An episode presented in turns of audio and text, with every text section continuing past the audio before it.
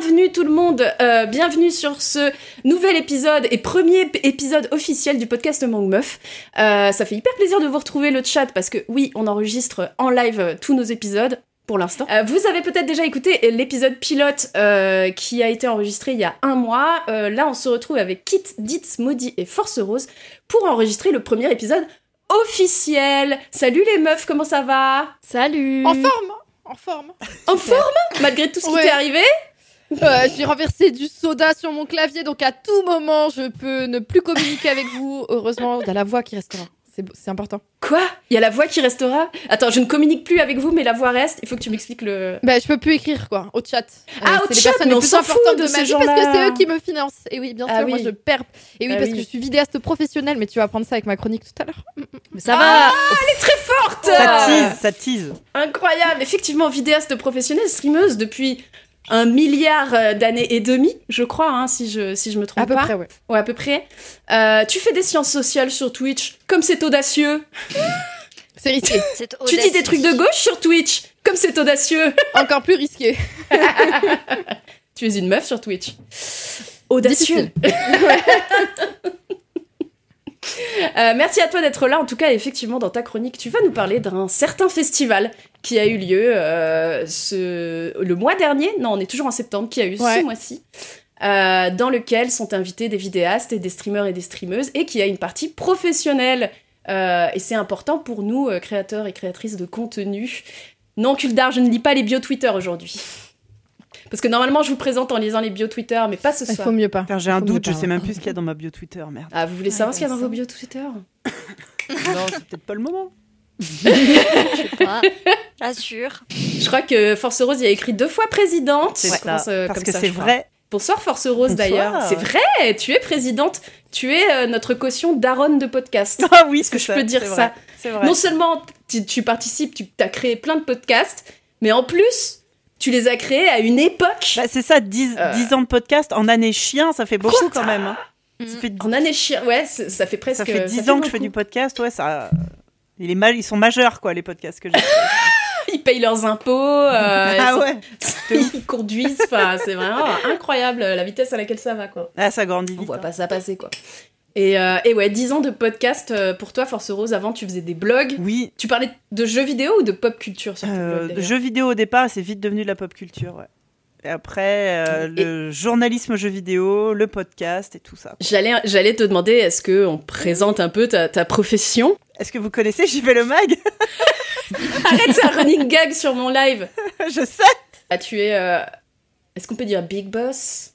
On qu'on dit carrément, euh, on dit, euh, ouais, ouais, on dit chef, peut dire chef du entrepreneuse? Entrepreneur, ouais. De ouf. De ouf. Je suis à directrice de publication, figure-toi. Oh, Et ça, si c'est pas stylé, Wow. Publishing. Director of Happiness, euh, quelque chose comme ça. ouais, ouais, ouais. Mais oui, écoute, euh, j'y vais le mag. euh, C'est un magazine qu'on a créé avec mes petits camarades après s'être fait virer de chez Joystick euh, il y a Une belle histoire. 9 ans maintenant. Et, euh, et oui, et, comme vous le savez, la presse, la presse jeux vidéo, la presse en, en général Oh bah. et tout ce qui est imprimé sur papier va très très bien en ce moment. Ah bah oui, Oh là là. ça ruisselle de moula dans On tous les ruisselle, sens. on nage Ah dedans. bah oui. Mais bon, franchement, si vous avez envie de l'acheter, de vous abonner, euh, pff, Oh oui, on sait jamais quoi. moi ça me fait peut. plaisir. Ça me fait plaisir. Ouais. D'ailleurs, le Ulule du hors-série que vous pouvez, enfin le hors-série est actuellement en kiosque ou en vente sur notre site. Vous pouvez l'acheter. Vous avez le choix entre la couverture euh, NES ou la couverture Master System. Sega. Et euh, il me semble que maintenant, euh, les... si j'ai bien lu, hein, tous les magazines, on pourra aussi les acheter en ligne. Ouais. En plus de- du kiosque, ça c'est Oui. la nouveauté de Avant- septembre. On les mettait en vente euh, après leur sortie de kiosque bah, pour encourager euh, un petit peu la Mm. chronologie des médias, Mm. voyez-vous, pour encourager un petit peu les gens à aller en Mm. kiosque. Euh, bon bah il se trouve que les kiosques, euh, bon bah il y en a plus. Pour faire bref. Ce qui est petit Ouais. point de commerce, petite ville, bon bah c'est mort. Ouais. Euh, et donc on s'est dit que bah, pour pallier à ça, maintenant euh, le magazine est en vente simultanément, donc en, en sa sortie en kiosque, directement sur le site comme ça, et puis en version numérique aussi. Donc ça c'est pratique pour si avoir vous plus de euh, chances de le trouver. Et si vous le commandez sur le site, c'est nous-mêmes, les membres de la rédaction, qui les emballons. Et... Ah, j'ai cru que t'allais dire qui, qui les qui venons Qui chez les livrons. vous. euh, Oui, ouais, ouais, ouais. Et on vous le lit, on, on vous le lit à voix haute pendant que vous êtes au lit. Ouais, ouais. Avant de s'endormir, vous venez et tout. Mais euh. Mais ça, c'est une formule d'abonnement un petit peu plus. Ah oui, bah j'imagine. Je- J'espère. Et puis euh, c'est défrayé et tout. Ça veut dire que les jeux de mots, il faut potentiellement les expliquer des fois, tu vois. C'est. euh, Alors oui, alors ça, c'est en, en plus, c'est euh, un supplément. Ah ouais, Ça. d'accord, ok. C'est un petit pourboire en plus. Ouais, ouais, ouais. Et nous avons avec nous également Kit. Bonsoir Kit. Hello. Comment ça va Ça va J'ai un peu peur pour mes bébés chats, mais ça va. Ah oui, alors ouais. La news, c'est que tu as deux chats euh, actuellement chez toi euh, qui se découvrent. Donc à tout Je moment. peux disparaître de vos écrans et de votre podcast pour aller séparer des chats. Kit, toi, tu es euh, streameuse, tu crées du contenu sur Internet, globalement. Oui. Et, et tu, tu bosses avec des chats, Ouais, dans le royaume des chats. c'est ça. Je suis euh, co-gérant d'un bar à chats, enfin solidaire Stylé. et vegan à Lyon. Oh. Tous nos chats sont à l'adoption euh, parce qu'on sert de famille d'accueil pour une association. Donc si jamais un jour vous faites le chemin à Lyon et que vous avez envie d'adopter un bébé chat, eh ben vous pouvez euh, passer les voir chez nous. Ils sont très mignons et on a hâte qu'ils trouvent Oh. des familles. Voilà. Oh, trop mimes. Bah écoute, il y a eu euh, une portée de trois petits chatons euh, derrière, euh, dans un terrain vague pas loin de chez nous. Oh. Et euh, ils ont été stérilisés par une association, je savais même pas que ça se faisait. Une association qui leur a construit Mm. un petit... euh, un petit refuge avec des palettes, c'est trop mignon. Ah, mais j'ai vu ça quand je suis passée. Oui, oui. Ah Oui, parce qu'avec Ouais. Maudit, on est voisines. Et c'est trop mignon. Ça se fait pas mal à Paris aussi, Ah ouais. ça. Des assos qui, euh, de temps en temps, chopent tous les chats qui traînent, les stérilisent, leur font un petit check-up et puis après les, les relâchent. euh, Parce qu'après, ils peuvent très bien. Il y en a certains qui viennent de la rue et Mm. qui vivent Oui, Bah c'est ouais. ça. hein. C'est dans la rue au final. C'est ça. quoi. hein. Mais du moment qu'ils sont, euh, sont en bonne santé Oui. et qu'ils sont Ah, mais ils sont toujours euh, dans le ouais. terrain vague posé. Et du coup, les Mm. gens ont continué à leur construire cet été. euh, même moi, j'ai un petit peu participé, j'avoue. Euh, on, on ramenait des, un vieux matelas, euh, une bâche, euh, pour continuer à construire. Mais tu vois que c'est moins pro que l'association. tu vois, t'as le truc super carré de l'association. Ils ont vissé et tout. euh, Ils ont vraiment bossé leur machin. Et à côté, t'as l'espèce de vieux matelas pff, qui prend à moitié l'eau avec une vieille bâche. Il y a un caddie qui est arrivé jusque-là. Je sais même Ah pas oui. comment. Incroyable. C'est trop mignon. Et les gens, hop, euh, leur donnent à manger. euh, tu retrouves des os de poulet, des trucs en mode.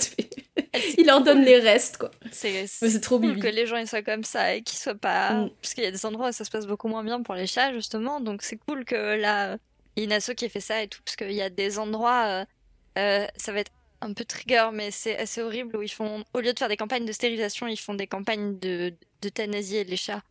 Ah, ça, Euh, et ça, ouais. c'est vraiment le genre de commune où je refuse de vivre là-bas, quoi.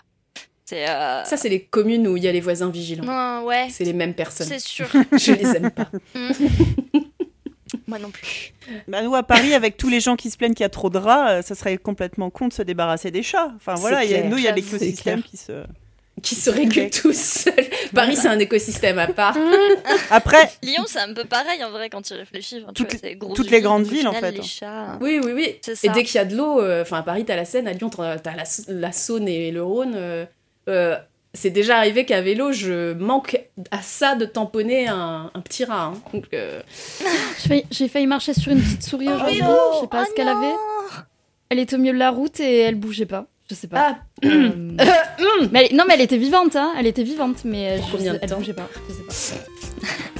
Ça, combien de temps? Bah, euh, si elle bouge pas, la petite. euh, enfin bon. Bref, Bah, je l'ai- je l'ai pousse, je l'ai poussée avec un bâton. Elle, elle est vivante, tu vois. Elle réagissait, mais elle voulait pas se tirer de la route, quoi. Et j'ai vraiment failli lui marcher dessus, quoi. Genre, je- Oh. je pense qu'elle elle, elle simulait pour essayer d'attraper un chat. Tu vois, elle faisait genre. ah, peut-être. Mm. Et tac, peut-être- quand euh, il ouais. y a un prédateur qui arrive, elle le bute. Elle est peut-être alliée avec un chien. Tu sais, comme dans Ouais, Tom et c'est Jerry. ça, quoi. ouais, ben, exactement. Exactement. Je pense que c'est ça. Il y avait un chien, un chien en snipe sur le bord du trottoir. Tu l'as pas vu Quelle horreur Il y a des tensions politiques à Lyon entre chien et chat. euh, Laisse tomber. Bon, vous avez mon attention maintenant, mais je ne sais pas si j'ai la vôtre. Comme dans ces vieux jeux vidéo C'est impossible que ce soit Mad Max. Ouais, les filles jouent pas aux jeux vidéo d'habitude. Je vous interdis de me vénérer. Je ne vous appartiens pas. Merci. Ouais. Et tu vas nous parler de jeux vidéo dans les mécanismes, dans la, la structure de comment on construit un jeu vidéo. Tout à C'est fait. probablement ma pire introduction du monde. Ouais, mais, euh, Ça, c'est surtout en fait, moi je vais avoir l'aspect euh, parce que bah du coup dans la création de contenu, il y a aussi je crée des jeux vidéo euh, parce que j'aime faire ça. Et euh, j'avais envie, enfin une news qui m'a pas mal marqué, c'est récemment ce qui se passe avec le moteur de jeu Unity. Donc euh, pour expliquer un petit peu, je ne sais pas à quel point il faut que j'explique, mais un moteur de jeu, c'est le truc de base qui sert aux personnes qui veulent créer des jeux à faire un Mm. jeu basiquement. Et euh, donc, euh, souvent, quand vous lancez un jeu, vous avez un engine qui est le moteur de jeu qui se lance. Par exemple, Capcom, il y a le Resident Evil Engine qui se lance quand vous lancez Monster Hunter, Resident Evil et tout ça. Euh, et Unreal Engine fait partie des moteurs de jeu. Dans cet écosystème, il y en a un très important du côté de la scène indé qui s'appelle Unity. C'est un moteur de jeu qui propose une version gratuite. Donc, on Mhm. peut l'utiliser dans Oui, un il est but très non connu. commercial. Mm. Ouais, il est très connu, il est très utilisé. Il y a euh, Mm. beaucoup de jeux, bah, notamment il y a Unpacking qui avait pas mal de, de bruit et auquel euh, je crois vous avez dû jouer à peu près tout le monde ici, Oh ou oui. voir des gens jouer. Euh, Mhm. Qui était fait sur euh, Unity. euh, parce que c'est un moteur de jeu qui est très répandu et pour lesquels bah, il y a beaucoup de gens en indépendant, indépendantes qui euh, font des plugins pour, qui créent des jeux dessus, qui alimentent la communauté. Et en C'est l'équivalent d'OBS pour les créatoristes de jeux. un peu, tu peux le voir comme ça. Sauf que là où OBS, il est, euh, il, bah, il est pas vraiment dans un truc privé. Unity, ça appartient à une boîte. Donc le vrai équivalent d'OBS en version moteur de jeu serait plutôt Godot.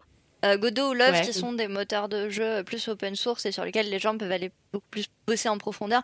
Unity donne des petites choses, euh, en gros, aux pros ou à certains indés qui travaillent sur, euh, par exemple, ça va être des graphistes qui vont mettre des assets graphiques qu'on peut aller acheter directement sur le store d'Unity.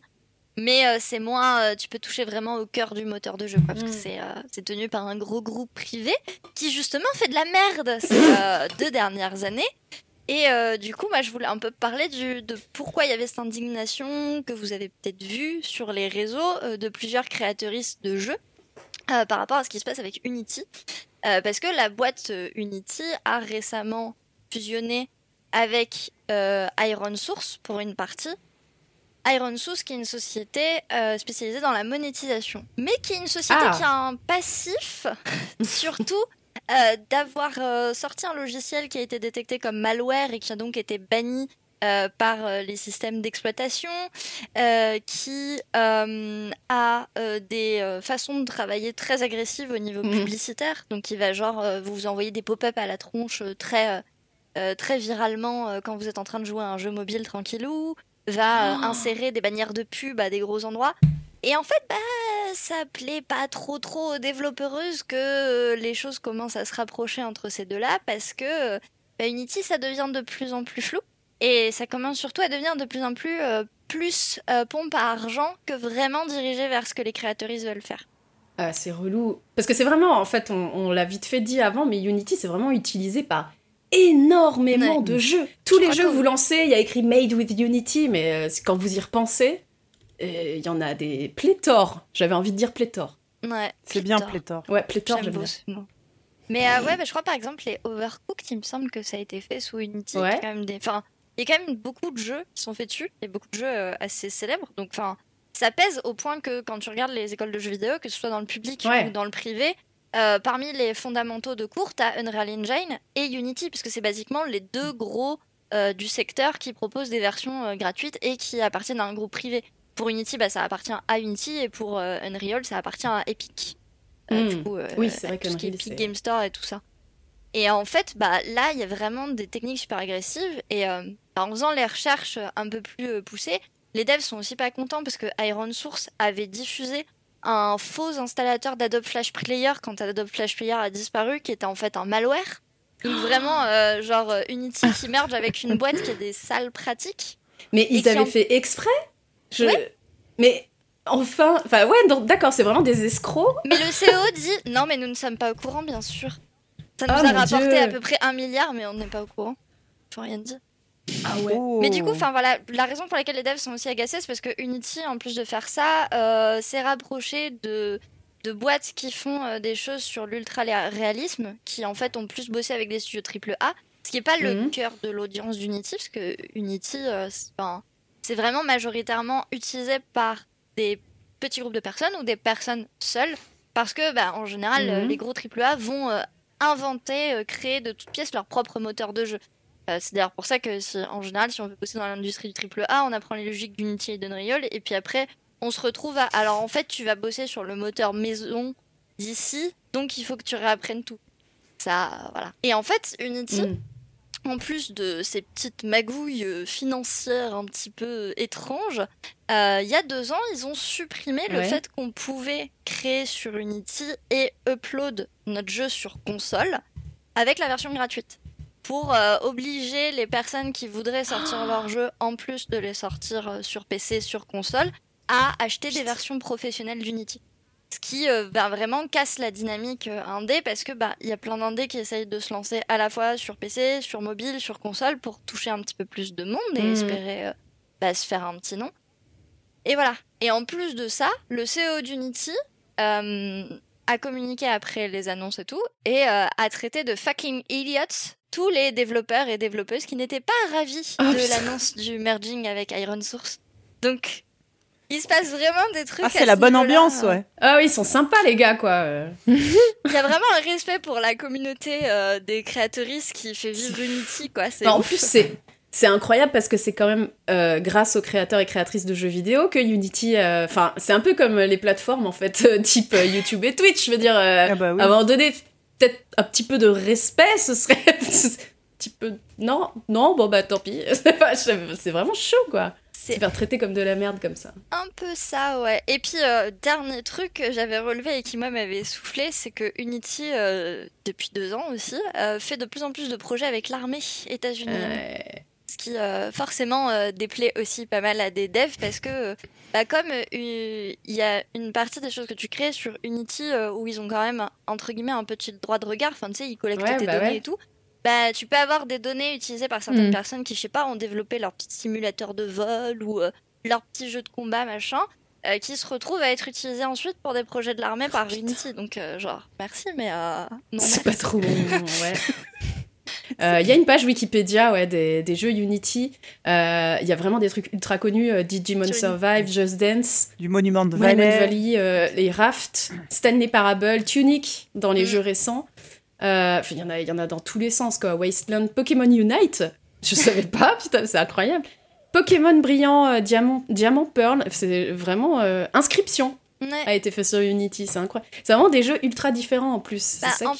fait, Unity euh, a ce côté-là pratique, surtout quand tu veux faire de la 3D, il est beaucoup moins pratique quand tu veux faire de la 2D. Ouais. Euh, pour de la 2D, euh, tu peux te tourner vers des moteurs de jeu qui te facilitent beaucoup plus les choses que ça. Mais Unity, il est vachement versatile, tu peux faire plein de types de jeux différents avec. Et surtout, bah, je- via cette communauté, il y a plein de gens qui ont créé ce Mm. qu'on appelle des, Des des genres de templates. Mm.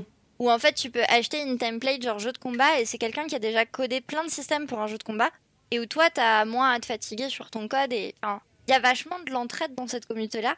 Et euh, bah, les patrons, encore une fois, euh, les gens qui veulent toute la thune, ils viennent euh, casser les noix aux gens qui se partagent les choses. C'est fou. Et, hein. et ils veulent bah, dé- détruire cet esprit-là. Et du coup, le, je pense que le moteur de jeu va pas péricliter tout de suite. Genre, ça va pas Mm. disparaître tout de suite. Mais en même temps, enfin.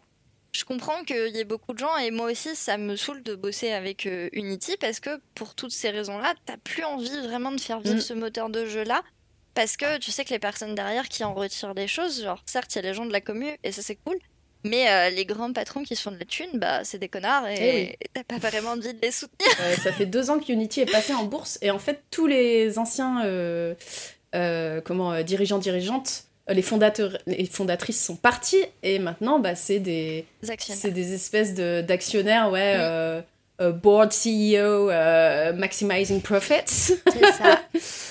et du coup ils en ont rien à foutre en fait je Oui, bon, quand tu traites les gens de fucking idiotes, je pense qu'à à partir de ce moment-là, t'en as plus rien à foutre de leur opinion. Ouais, Mais ouais, non, enfin, il y a clairement pas d'écoute. Et en fait, enfin, moi, j'avais envie d'en parler parce que c'est un peu. euh, je pense que quand on est dans la sphère plutôt côté jeu, en fait, on Mm. s'est pas forcément rendu compte de, de, de ce qui se passait Non, de ce côté-là.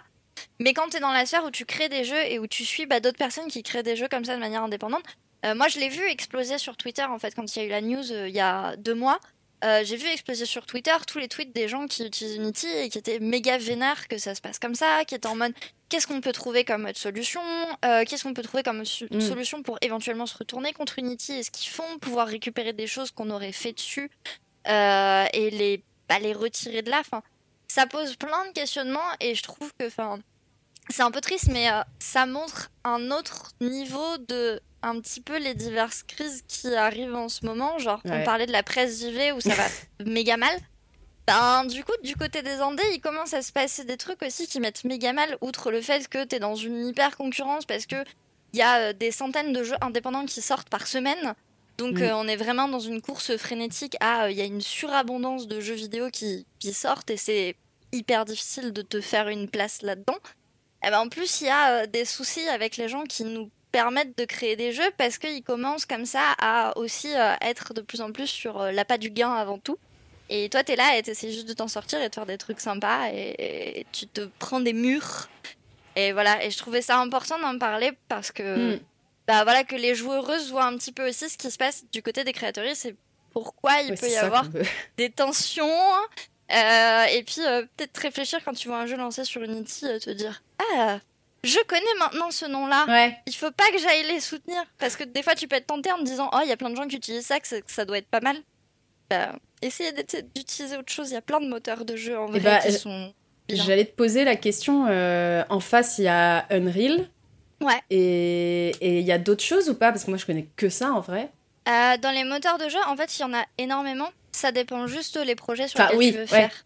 Par ça. exemple, euh, si tu veux créer du visual novel, t'as Ren'Py qui fonctionne sur Ouais. Python et qui a un moteur de jeu euh, gratos que tu peux trouver et qui te permet de faire des visual novels très bien. Il y a notamment euh, Doki Doki Literature Club qui était sorti, qui a été Ah fait ouais, sur. Python, pas sur Ren'Py. Euh, t'as tout ce qui va être Inkle et Twine. Ah oui, Twine, je connais bien parce que les jeux de, euh, de jour de play euh, qu'on faisait avec les créateurs et créatrices euh, à la fin des émissions, c'était du Twine. Et je me souviens aussi de Construct qui était Ouais. utilisé, euh, qui l'est sûrement encore, par Lola, la développeuse du dimanche. Bah, Construct, Construct, je sais que Lola l'a utilisé pour Puppy Cross, Mm. mais je crois que pour Opportunity, je crois que c'est ça le nouveau nom Oui, du jeu de ouais. Dimanche Corp, ils ont dû passer, je sais pas si c'est sur Unreal ou sur ou euh, Unity, mais pour justement faire de la 3D, parce que Construct, c'est ce qui avait aussi permis de faire Undertale. Ah Mine ouais. De rien, Undertale, c'est sur Construct. hein, euh, voilà, c'est plutôt un, un nom qui se fait de la place. Euh, mais ouais, ça- enfin, en fait, une fois que tu cherches, il y a pas mal de sites qui sont sympas pour ça, qui te permettent de trier en fonction des projets de jeux que t'as, euh, quel type de moteur tu pourrais aller chercher, qui sont des alternatives et qui sont chouettes. Il y a Godot. Euh, et il y a aussi pas mal de trucs no Mhm. code. Euh, mine de rien, Construct, c'est t'as pas forcément besoin de savoir coder de ouf pour euh, utiliser Construct. Euh, Twine et, et Inkle, c'est pareil, t'as pas de code à avoir. Ouais. Et euh, Inkle a un studio et ils ont fait genre Evans Vault, euh, le tour du monde en 80 jours. Euh, mince, j'ai plus le nom, mais récemment ils ont fait un roguelike narratif où tu tues ton mari et tu dois essayer de t'en sortir pour pas te faire euh, attraper. Jeu 12 sur le minutes. bateau, là. Ouais, Ah non, rien à voir. J'ai le nom sur le bout de la langue. Ah non, ça me parle pas. ouais, toi aussi. mais enfin voilà, du coup, euh, il y, a pl- il y a plein d'alternatives. Et genre vraiment, si vous voulez commencer à faire des jeux, moi je vous conseille d'envoyer des messages à des personnes et de voir s'il y a autre chose que Unity euh, pour votre projet parce que euh. Parce qu'en fait, il y en a beaucoup qu'on connaît pas. Moi, je me rappelle que quand je voulais faire un point and click, j'étais tombée sur euh, un moteur de jeu spécifique point and click qui te permet de, pareil, faire du point and click avec très peu de code. Enfin, vraiment, euh, voilà. Puis sur Steam, vous êtes peut-être tombé des fois sur euh, genre RPG Maker, Oui. qui pour le coup est payant, mais là qui permet aussi de faire des RPG relativement. mais ça permet à des gens de faire des jeux. Et puis après, vous avez tout ce qui est. Alors, c'est très con, hein, mais hum, il y avait Little Big Planet qui avait des éditeurs de niveau. Oui, Il y a tout ce qui est euh, les Dreams Mario Maker, aussi. euh, Dreams. Ça se développe, récemment, ouais. Tomb Raider. Quoi Tomb Tu Raider. peux faire... euh, Oui, il y a, il y a un éditeur de niveau euh, Tomb Raider. Elle arrive à caser Tomb Raider partout, c'est incroyable Que- Quel est son secret Bien joué. On nous dit Adventure Game Studio aussi pour les point and click. Ouais, c'était celui-là dont je parlais. Bien joué. Mais euh, et mince, j'ai oublié, mais Nintendo avait sorti aussi un jeu où tu pouvais euh, apprendre à un peu apprendre un peu la logique de programmation et faire tes propres jeux sur la Switch, mais je me rappelle plus du Sur nom. la Switch. J'avais fait la Parce que moi, il y a Mario Maker forcément, mais euh, c'est pas. Oui, je vois ce que c'est, mais ça va être vraiment la soirée de Ah, je vois ce que c'est, j'ai oublié. C'est ça, c'est exactement On ça. est Ah oui, oui, je sais, ouais. ouais. Mm, mm, Oui, mm. oui, oui, comment ça s'appelle Le chat va l'avoir. Le jeu dont on parlait tout à l'heure, c'était Overboard, hein, Ouais. le chat l'avait. Euh, l'atelier du jeu vidéo, ouais, c'est ça. C'est ça. D'accord. Parce qu'il y a aussi un RPG euh, qui s'appelle Atelier, enfin une série Oui. de JRPG qui s'appelle Oui, Atelier. non, C'est pas c'est la un peu lien. perturbant. Ok. Ah, Nintendo Garage, attendez, choisissez Oui, votre coin de la Nintendo maison. Garage Builder aussi, ouais. Ah, mais c'est encore un autre truc? Non, je crois que c'est celui-là. je crois- C'est juste qu'il a deux noms Ah. en fonction de si t'es en anglais ou en français. je Ah, crois. mais oui. Si, du coup, il y a des outils gratuits, mais il n'y a pas vraiment de. euh, J'imagine que c'est pas à la hauteur de ce que ce qu'on peut trouver sur Unity. Il y avait Cosmo qui disait euh, pour les petites équipes, pour les assets, Ouais. Unity c'est quand même euh, ultra fort et c'est vrai que c'est une licence qui. En plus, au bout Ouais, d'un qui- moment, euh, quand t'es dev, t'es dé- t'es, euh, t'as développé des, des skills sur un, sur un logiciel, euh, faut tout réapprendre, quoi. Mm, mm. Ben, comme euh, moi, j'ai eu la souffrance de tous tous les amis euh, graphistes euh, qui étaient dans le jeu vidéo depuis quelques années quand Blender est arrivé, qui est donc euh, un, Mm. un logiciel pour faire de la, de, de- 3D. du graphisme 3D sur euh, PC. Et en fait, avant, les gens utilisaient des trucs genre Maya, c'était le gros truc en vogue dans le milieu du jeu vidéo. Et quand Blender est arrivé, ça a tout défoncé. Donc j'avais tous les potes graphistes qui étaient en mode Oh, j'en ai trop marre, moi ça fait 10 ans que je bosse avec Maya, j'ai pas envie d'apprendre Blender. Et en fait, quand t'es dev de jeu, il y a ça aussi, c'est genre t'as l'habitude d'Unity, Hmm. t'as un peu la flemme d'aller apprendre autre chose. Parce que même si ça Hmm. se ressemble, ça reste des logiques différentes. C'est une personne derrière qui l'a créé, parce que même si on a l'impression que c'est créé par des algorithmes, machin, Hmm. t'as une pensée de quelqu'un derrière, donc t'as la logique de cette personne qui découle un peu sur la manière de fonctionner du moteur de jeu. Bien sûr. Et donc, euh, ouais, c'est très compliqué parce que vraiment Unity s'est posé et par rapport à Unreal, c'est vrai que ça semble plus accessible. Même si je pense qu'il y a moyen de faire des choses sympas avec Unreal parce qu'il y a notamment un système. Attention, je vais, euh, je vais donner des gros mots, j'espère que ce sera pas trop technique, mais tu as un système de blueprint sur Unreal qui donc euh, te, te permet de partir avec des bases, des templates et ce qu'on appelle des nodes, c'est genre des cases que tu vas connecter entre Mm. elles pour pouvoir créer des jeux sur euh, Unreal. Mais euh, voilà, et du coup c'est un autre système de fonctionnement. Enfin, on revient toujours aux mêmes choses, ça se boucle et, et c'est pour ça que c'est compliqué et que ça a créé bah, ce petit, euh, ce petit boom euh, début du mois de juillet quand il y a eu les annonces euh, sur les Ah, réseaux. en plein de, été en plus. merde. Putain. Ouais. Ah ouais, Ouais, bien ouais. sûr. Mais ouais, ce que, ce que tu disais, ça- tout ce qu'il y a dans le design, c'est pareil. Genre, par Mm. exemple, ça fait des années que les designers, ils sont en mode faut abandonner Adobe parce que ça coûte trop cher et euh, ça fait pas forcément des C'est de trucs. euh, c'est peut-être des usines à gaz pour ce qu'on a besoin de faire. Mhm. Et en fait, euh, quand ça fait des années Ouais. que c'est ton outil de travail, que tu connais tous les raccourcis, que enfin voilà, t'es hyper à l'aise avec ton outil, c'est hyper dur de bosser sur autre chose. Et Mhm. après, je sais pas si ça fonctionne pareil euh, par rapport au moteur de recherche, mais tout ce qui est l'environnement Adobe, tu peux pas le laisser tomber parce qu'en fait, Tout même lié. si toi, individuellement, tu passes sur un autre outil, tu vas être confronté à d'autres professionnels qui utilisent Adobe et du coup, tu vas pas avoir Mm. les mêmes versions de fichiers et tout. Et donc, c'est hyper dur. C'est tout un écosystème qu'il faut changer en fait. Adobe, ils ont, Ouais, été, ils ont été super malins parce que en plus ils, ils étaient utilisés. Moi, je me souviens que pareil, j'étais en filière cinéma kit. Nous sommes là. Non, mais là, c'est pas possible. Votre réel préféré, c'est Tarantino. quoi. Exactement. Ouais, J'espère que tout le monde a vu le parrain ici. Quel Je ne l'ai pas vu en vrai. Euh, non. et, euh, et on apprend, enfin je me souviens qu'on apprenait à monter euh, sur du Adobe déjà direct. Mm. Et, euh, et c'est comme ça aussi qu'ils développent une habitude. Toi, tu arrives en newbie sur le marché du travail en fait. Tu t'es sur Adobe, c'est, et en fait en passant par les écoles, c'est super malin d'être l'outil sur lequel tu apprends. C'est super malin parce qu'après tu, tu Ouais. l'utilises tout le temps. Et, et c'est ce que tu disais, Unity c'est quand même pas mal utilisé par les boîtes, par les quel lapsus les, la- les écoles de jeux vidéo.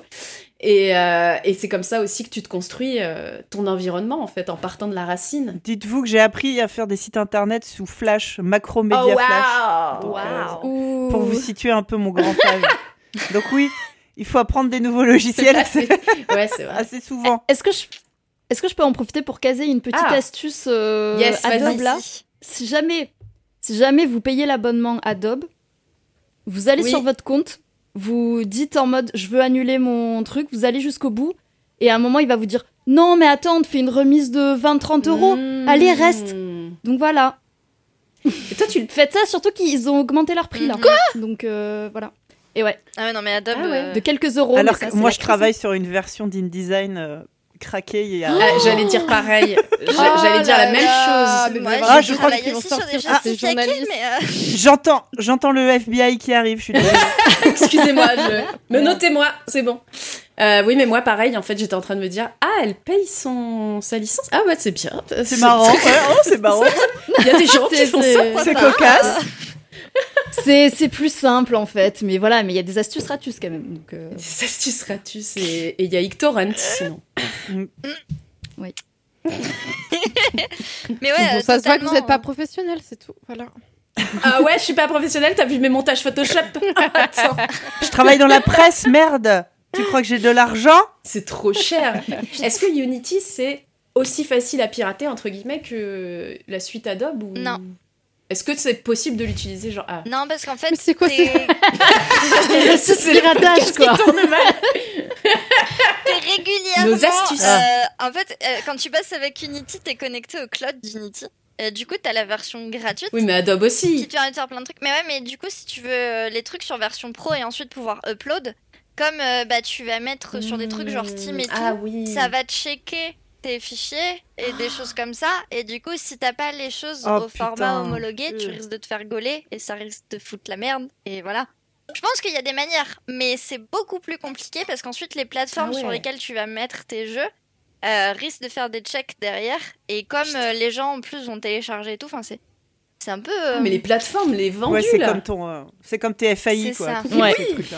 Après, ouais, c'est comme disait Moggy, euh, c'est gratuit au début, mais euh, c'est à partir du moment où tu veux faire certaines choses que ça devient, ça devient Ouais, une fois que t'as la drogue dans le sang et que tu veux vraiment créer, euh, aller plus loin dans ta création, bah là, il te dit, oh, bah, pff, donne, donne là-dessus. C'est ça. Et, et du coup, il n'y a pas, à, l'heure actuelle, il n'y a pas de d'alternative 100% gratuite, genre Framasoft, euh, Frama Unity. tu Fra- bah, Godot, Godot, c'est c'est un 100% peu l'équivalent du Frama Unity parce que c'est euh, c'est open source.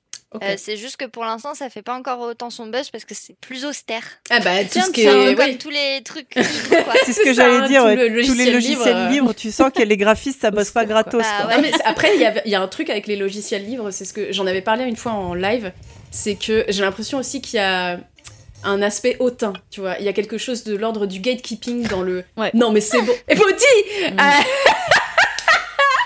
Rigole. Ben là, on a perdu la moitié du chat qui était là, c'est les libristes. Désolé les libristes Allez, encore les Non mais on vous kiffe, vous avez les meilleures idées et la philosophie anarchiste on adore. Il y a pas de souci. Ah oui, non, mais j'ai ju- on a rien Voilà. dit de mal. hein. Que juste- c'était moche, c'est voilà. vrai. J'utilise beaucoup de logiciels gratuits. À chaque fois, je gueule parce que c'est moche, mais. Vous n'avez aucun goût esthétique, les libristes, mais on vous aime bien quand même. Voilà, c'est laid. Non mais tu vois, pas- et je en fait, pense qu'ils en ont rien C'est à pas une histoire que c'est moche parce qu'à la rigueur, qu'est-ce que la beauté? Vous avez 4 heures. C'est pas ergonomique, c'est juste ça, moi. C'est ça Ça, c'est insupportable. C'est pas ergonomique. Et je pense qu'ils et elles, quoi. Oui. euh, entre guillemets, font Ouais, exprès. C'est à vrai. toi d'aller vers leur outil. Et c'est pas, contrairement euh, dans, un- dans une structure full capitaliste où tu veux vendre un produit, c'est ton produit, c'est ton service qui va aller vers la population. Mais moi, je vois. pense, Où tu vas tout je faire. pense qu'on peut être anarchiste et stylé. Oui. Voilà, ça sera Oui. mon euh, quand je me présenterai, Bah, sûr. quand je me présenterai à l'élection, ça sera mon, Anarchiste euh, et stylé. euh. Force rose c'est- 2027. Ana- Exactement. Ah oui. Moi, j'ai des grosses takes sur les libristes, mais c'est vrai, ça bah voilà, vraiment un gros t'as ta chronique pour la prochaine. Oh, soir, wow. mais... Ça, c'est ton prochain sujet, du coup. Et je lirai bien... Les libristes puent autant que le CD20. ça, Non, je, je pense qu'il y a un lien entre, On parle de entre libristes et misogynie. Mais bon, Non, enfin, mais- il y a, qu'elle allait dire. non, mais il y a, un- je parle de l'odeur. il y a effectivement, il y a effectivement un gros potentiel. L'odeur du euh, bal, je suis sous Linux. Oui, non, mais c'est ça. C'est et, euh, tout à fait ce genre et de. je suis au-dessus de la plèbe, euh, j'en étais sûre. Oui. Je ne cautionne rien de ce qui est dit. Ce n'est pas sur ma chaîne. Je ne peux pas être associée à ça. non, mais là, moi, j'ai pas le temps de développer ma, ma take, donc là, tout de suite, ça part un petit peu hardcore. mais ça m'intéresse. je, je vous jure, c'est très... C'est documenté. hein, C'est ce- ça. Ce que je dis. Bah le gatekeeping en tout cas. ça, Non, mais prochain- Tu sais qu'à à Lyon, tous les ans, on a les journées du logiciel libre. Si tu veux, je peux demander à ce qu'on ait. euh, à ce qu'on fasse le, Mm. le podcast sur scène. Avec une petite table ronde autour euh, les libristes et la misogynie. Que pensez de Est-ce qu'au fond, vous n'êtes pas un peu misogyne, les gars Mais merci pour l'invitation et la bouffe. Bon, bah c'était le dernier épisode euh, du podcast Monk Meuf. Ah, Si ça vous a plu.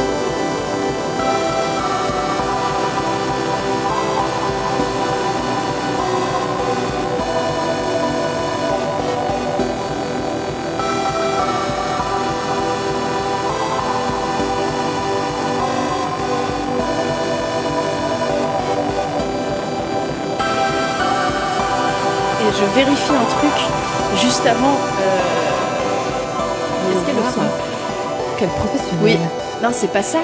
C'est juste. Ah. Oui. Audacity. Ah. Oui. En fait, je voulais faire une transition vers les Sims, tu vois. Ah. Et j'étais en train de me dire, hey, Ah. est-ce que les Sims c'est pas fait sur Unity, ce qui me permettrait d'avoir un truc smooth du style, nous allons maintenant parler d'un jeu. Non, bah, par contre, je peux faire un truc genre, euh, nous allons maintenant parler d'un jeu qui a été lui aussi développé avec un, un moteur de jeu. Mais ça a été fait avec quoi C'est du coup? C'est un peu nul. Oui, mais c'est vrai. Et il s'agit des Sims. Très bien. C'est vrai. Donc les Sims sont passés gratuits. Euh, Pas encore, de- pas, en- Ah. pas encore, Bah, malheureuse. dis-nous tout, Force Rose, dis-nous Bonsoir. tout. Vous Bonsoir. connaissez les Sims? Il me semble que toi, oui. Écoutez, c'est ma phrase maintenant. Euh, les Sims 4, oui, un petit jeu qui est sorti euh, en 2014 quand même. Ça commence à dater. Je me Ça va souviens- faire 10 ans. J'ai fait la critique dans un des premiers JV Le Mag. Vous connaissez JV Le Mag? Bref, Ah, le jeu, euh, c'est un, c'est un beau pépère. Je veux dire, c'est un jeu qui commence à, à dater. hein. En, en âge jeu vidéo, c'est pas mal quand même. Moi, quasiment, quasiment vrai. 10 ans, ça fait, ça fait un beau paquet d'années. Mm. Et ils viennent euh, d'annoncer euh, que le 14 septembre dernier, euh, par un, un tweet, ils ont annoncé que le jeu allait passer, le jeu de base allait passer euh, complètement gratuit sur PC, Mac et console à partir du 18 octobre prochain. Ah oui, d'accord, il y a encore un petit Ouais. mois. Il y a encore Ok. dans un mois à peu près. Euh, ils ont fait cette annonce, euh, c'est vrai que c'était complètement, euh, enfin d'un coup, inattendu, et ils ont prévenu que ce 18 octobre, c'était la date où ils auront. J'ai un petit, regardez, j'ai un petit papier. Oh, elle a fait une fiche. Ouais, ouais. Il, ce sera euh, le 18 octobre à 19h. Il y aura euh, sur Twitch et sur YouTube le Behind the Sims Submit. C'est leur euh, Nintendo euh, Direct, Direct. ouais. voilà, tout- tous les maintenant tous les annonceurs, enfin tous les les, Ouais. les- les métiers du jeu vidéo font ça en direct. Et donc EA, ils ont même carrément un segment que pour les Sims. Ça suffit à soi-même. Et donc ce fameux Behind the Sims Summit, dans un mois, on ne sait pas ce que ça sera. Ils ont, pour l'instant, on sait juste le save the Alors évidemment, tout le monde s'est dit, oh là là, ça va être les Sims 5. Peut-être Donc, euh, puisque évidemment, je vous ai dit, le Sims 4, ça fait quand même quasiment 10 ans que ça existe, sachant que les Sims premier du nom, c'est sorti en l'an 2000. Ah là euh, là, pile en le 2000. coup de Mais ouais. vieux. Mais Et alors il y a du coup, 20 ans, plus de du 20 coup, ans. c'est le c'est le Sims le plus vieux, enfin qui a duré le plus Ouais, longtemps, parce qui a que le donc- règne le plus. Exactement, c'est un petit peu comme la reine d'Angleterre. Euh, Oupsie. les Sims, donc les Sims 1 sorti en 2000, les Sims 2 c'est sorti en 2004, donc 4 ans après. Euh, les Sims 3 c'est sorti 5 ans après, en 2009. Ah ouais. Il a Et donc doublé. 5 ans plus tard, donc d'habitude voilà c'était ça, tous les 4-5 ans il y avait un nouveau Sims. Ouais. Euh, Celui-là donc euh, c'est euh, 2014, euh, ça fait quand même 8 ans. Et il se porte toujours très bien. Euh, les Sims 4 c'est euh, un- des kilotonnes de jeux vendus. C'est euh, des milliards environ d'extensions sorties. J'avais fait le décompte. Euh, les Sim- donc les Sims, si vous connaissez pas, je vous fais un- peut-être un petit, un petit rappel. C'est euh, jeu créé par Will Wright, euh, qui au départ était une, donc c'est une simulation de d'être humain. Vous avez des, des- des petits personnages qui ont des besoins, qui ont besoin de dormir, qui ont besoin de manger, qui ont besoin d'aller aux toilettes, qui ont besoin de se laver et qui ont des besoins sociaux aussi. Et puis, donc, les, les tout premiers Sims ne vieillissaient pas. Ils pouvaient mourir Putain, de c'est différentes manières, bien sûr. Mais euh, ils ne vieillissaient pas. Les enfants restaient tout le temps des enfants, euh, tel euh, entretien avec un vampire. C'était très triste. C'est Euh, ouf. Je me demande comment on a pu jouer à ça et s'éclater alors que. Ouais. Ah bah, on n'avait pas comme d'enfant, ça, quoi. Quand tu, quand tu re- re-regardes euh, les Sims 1, tu fais Ah ouais, c'était en 3D Ouais. isométrique, il se passait Oui, un peu rien. Tu es là, oh, c'est hoche quand même. Alors que, enfin, à titre personnel, moi, j'y ai passé euh, beaucoup. Ah ouais, moi aussi. Bah, arrête, c'était trop bien le 1. M- moi, vieilli, quoi. Je me demande si Ah, c'était et- pas le côté un peu, entre guillemets, tu pouvais faire ta petite sitcom en fait. Le fait que Ouais, les gens ouais. ils vieillissaient jamais et tout, ça faisait vraiment l'effet sitcom des époques où euh, dans beaucoup de sitcoms t'avais zéro évolution. Les gens ils restaient au même âge tout Mm. le temps, les enfants restaient des gosses et tout. Et je me demande si tu vois, ça a pas joué sur euh, le fait que les Sims ça marche. aussi. L'imaginaire. Je pense que c'était pas dérangeant en plus, vu que Mm. c'était vraiment le premier, enfin le premier Oui, jeu dans ça. ce genre-là. euh, après tout, quand t'as pas trop de comparaison, puis c'était suffisamment complet, c'est un jeu qui était vachement Mm. plus difficile, qui était vachement Mm. centré sur les besoins justement. Et les Sims, ils clamsaient assez euh, c'était facilement. C'était vachement Ouais. plus dur. C'était grave. Du coup, pas besoin d'être vieux, quoi. Il meurt vite. C'est ça. Mais. euh, Un peu comme Et les Sims- Sims, tu m'as fait rater. Quand les Sims 2 sont sortis, justement, euh, la nouveauté, il y a eu un énorme gap technologique entre Ouais. les Sims 1 et les Sims 2, Ouais. donc en l'espace de 5 ans, Mm. de, ouais, de 4 ans. Euh, les Sims 2 étaient en full 3D, euh, les Sims vieillissaient, euh, les enfants grandissaient. Mm. Et donc là, c'est là où on a commencé à avoir des grands euh, arbres généalogiques, euh, Ah où les gens ont commencé ah à faire des, des legacy, les kiff, challenges ouais. legacy. Moi, j'avais une famille, j'avais un, un arbre généalogique que je tenais sur un calepin, où j'en étais à la je sais plus combien génération. Donc ça, c'est vraiment les Sims 2 qui ont, ont révolutionné ça. Les Sims 3, qui sont arrivés donc plus tard, 5 ans après, c'est celui que j'appelle l'épisode de la fausse bonne idée. Alors je sais qu'il y a beaucoup de gens qui adorent les Sims 3. Ouais. moi- Généralement, beaucoup de gens qui ont grandi avec les Sims 3, parce que vous êtes tous des bébés. Mais euh, les Sims 3, c'était en monde ouvert. Enfin, c'était, disons qu'il n'y avait pas de temps de chargement. Les Sims fonctionnent par. euh, ce sont des mondes qui sont découpés en, en, en lots, en, comment on appelle ça, en terrain, en, ou en terrain. Et euh, il y a un temps de chargement à chaque fois qu'on veut aller sur un, sur un terrain. Au sein même d'un quartier, il y a, tout est découpé en petits, en petits terrains. Mm. Les Sims 3, non. C'était un seul gigantesque terrain, un seul gigantesque monde. Et il n'y avait pas de temps de chargement. Euh, les Sims se pouvaient se balader librement. C'était présenté comme étant Monde révolutionnaire. Et c'est vrai qu'au début, je trouvais ça génial. Il se trouve que, euh, du coup, on pouvait jouer qu'une famille en même temps. Mm. Et il se trouve que d'extension en extension, les Sims 3 est devenu une gigantesque usine à gaz. Mm. C'était très mal optimisé. Enfin, je pense que le machin était, euh, euh, euh, ouais, un peu trop, un peu trop, un peu, un peu la fin d'Akira, quoi. Donc, ça. et euh, et c'est devenu rapidement un jeu qui était injouable et qui était notoirement buggé, en fait. Et, et en plus, alors ça c'est très personnel, avec une direction artistique que je qualifierais de discutable, pour ne pas dire dégueulasse. Tu trouves qu'il y a des directions artistiques différentes dans les Sims euh, Les Sims. jamais fait- Ah, les Ah Sims oui. 3, ils sont tous gonflés. On dirait qu'on, bah, on Mm. dirait qu'ils ont essayé de souffler, de faire des proutes, d'aisselle et Avec euh, des pailles Ça leur a gonflé le. ouais. Attention, dites attention. Ne La, pa- paille est rentrée dedans et euh, ou alors l'air est re- je ne sais pas. Ils sont tous euh, gonflés. Enfin la, la, la 3D est assez chum. Étonnamment, je trouve que les Sims 2 ont vachement mieux vieilli. Alors, Puis il y, a- y a un côté plus euh, réaliste, j'ai l'impression, non, dans les Sims 3. Je- Mm. Ah, mais Ça- c'est ça que je voulais dire tout à l'heure. Peut-être que quand les Sims 1 s'est sorti, euh, on cherchait moins le réalisme qu'on a Oui. cherché après dans les suites du style. C'était ah non, très faut que les gens cartoon. vieillissent. C'est ça. C'était tu joues à la poupée interactive en fait et c'est tout. Le et 4, les Ah. Sims, les Sims 2, il y a aussi eu euh, à l'époque des Sims 2 euh, les Sims naufragés, euh, les Sims euh, médiévaux. Il y a eu Oui. des- il y a eu plein. Après, les Sims, il y a eu plein de spin-offs. hein. Il y en a eu des Ouais. milliards. Mais Mais les Sims 2, là, sur la DS, c'était incroyable, celui-là. C'est un vrai jeu Et d'aventure. les herbs. Et les herbs, sur les herbs. avais, ouais. Ouais. Donc ils en, ils en ont essayé plein. Euh, Il y a eu plein de plein de comme ça d'itérations, on va dire. Et les Sims tout confondu, c'est genre le jeu PC le plus vendu au monde. Genre, c'est c'est- c'est- Mm. c'est gigantesque. Après, je sais pas s'ils comptent chaque DLC. Ce serait un peu de la triche. Et donc, Oui. le principe, c'est qu'il y a donc un jeu de base. euh, avec euh, un- des fonctionnements de base euh, déjà qui permettent de jouer. Et ensuite, dès les Sims 1, ça a été comme ça, ils vendent donc des packs d'extensions Mm. euh, où se rajoutent, qui sont à chaque fois thématisés, où se rajoutent bah, des nouveautés, des nouveaux quartiers, des nouvelles, du nouveau gameplay. Donc dans les Sims 1, il y avait une seule sorte de pack d'extension. hein, C'était vraiment les packs d'extension des objets, Sims. je crois. Alors il y avait vraiment plus que ça. Enfin, tu vois, Ah tu ouais avais euh, les vacances, euh, il y avait euh, Mmh, oui. le... Dans les Sims 1, Ouais, Ouais. T'avais chien et chat, déjà. il y avait chien et chat. Ah, il y avait Chien, chien. séduction. Ah, mais oui. ouais. Mais ils bougeaient pas, je crois, non? C'était pas, ils étaient pas genre en bloc comme ça? Et ils bougeaient jamais? Je sais pas. Non. Je Ils crois avaient pas d'animation Mais Ah, je j'ai un crois que- souvenir. mais tu sais, il y avait le truc séduction aussi là où Oui. tu pouvais sortir un. Oui, en vie. Ouais. Oh là Dans le- là Oui, ouais. mais bien sûr dans le 1. Ah oui, oui, non, mais le, meilleur, toutes c'était les Abracadabra. extensions. Ouais. Enfin, oui, il existe. Pas c'était le meilleur, pardon. Mais oui. Mais en fait, toutes les extensions qui sont sorties après sur les Sims 2, 3, 4 existaient déjà en version Mhm. Sims 1. Ah Quasiment ouais, Il y avait ouf. déjà tout il y a 20 ans. Et en fait, c'est un peu ça, c'est qu'à chaque fois qu'il y a un nouveau Sims qui sort, ben, en fait, ils vont te ressortir exactement les Mm. mêmes. euh, il va y avoir les saisons, Mm. il va y avoir Ouais. les chiens et les chats, il va y avoir la magie. Et euh, ils nous ont fait le coup pour les Sims 2, 3 et 4. Ça Donc, marche bref, aujourd'hui, évidemment, et aujourd'hui, les Sims 4 ont plusieurs sortes de packs d'extension. Il y a vraiment les gros packs d'extension tels qu'on se les imagine. Donc, c'est des gros packs à 40 balles euh, où ça te rajoute euh, énormément de contenu. Ça, il y en a 11 actuellement qui sont sortis à l'heure où je vous parle. Ensuite, on a des packs plus moyens.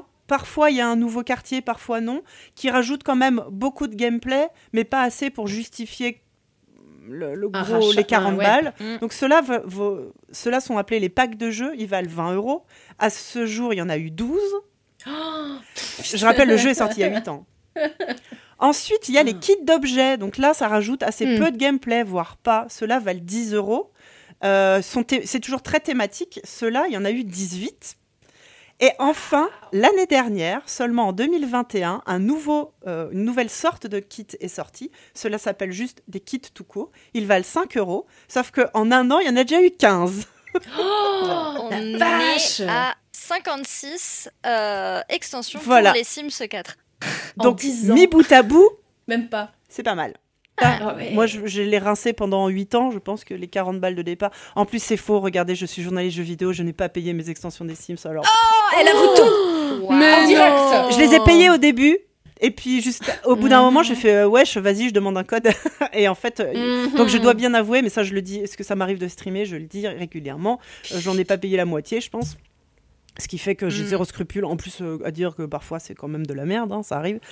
Mais, euh, mais voilà, euh, les Sims 4 qui deviennent gratuits pendant, euh, pendant, euh, dans un mois. Et donc, ce Mhm. fameux, cette fameuse annonce où il disait Save the date le 18 octobre, 19h, le Behind the Sims Summit, vont-ils annoncer les Sims 5 C'est là où je voulais en venir. On le sait, on le sait qu'IA travaille évidemment sur un Sims Forcément. 5. forcément. Les mecs, ils sont pas réveillés. Il y a eu Oh putain, ça fait 8 ans, les gars Oh, huit, Oui, combien Non, mais, euh, mais donc oui, les Sims 5 est en préparation, évidemment. Euh, pour l'instant, on n'a vu aucune image, rien. Mm, mm. On sait que régulièrement sur le site euh, d'IA, il y a des recherches de- de- d'emploi où genre, comme ça les gens euh, ziotent. Ils recherchent beaucoup de gens dans des équipes narratives. Alors euh, ça interroge. Alors est-ce que Ah, le jeu sera un peu plus euh, drivé? Il y a aussi Mhm. beaucoup beaucoup de gens qui réclament un mode online et revenir au Ah monde ouvert des Sims 3. Alors encore une fois, à titre personnel, je pense que ça pue la fausse bonne idée.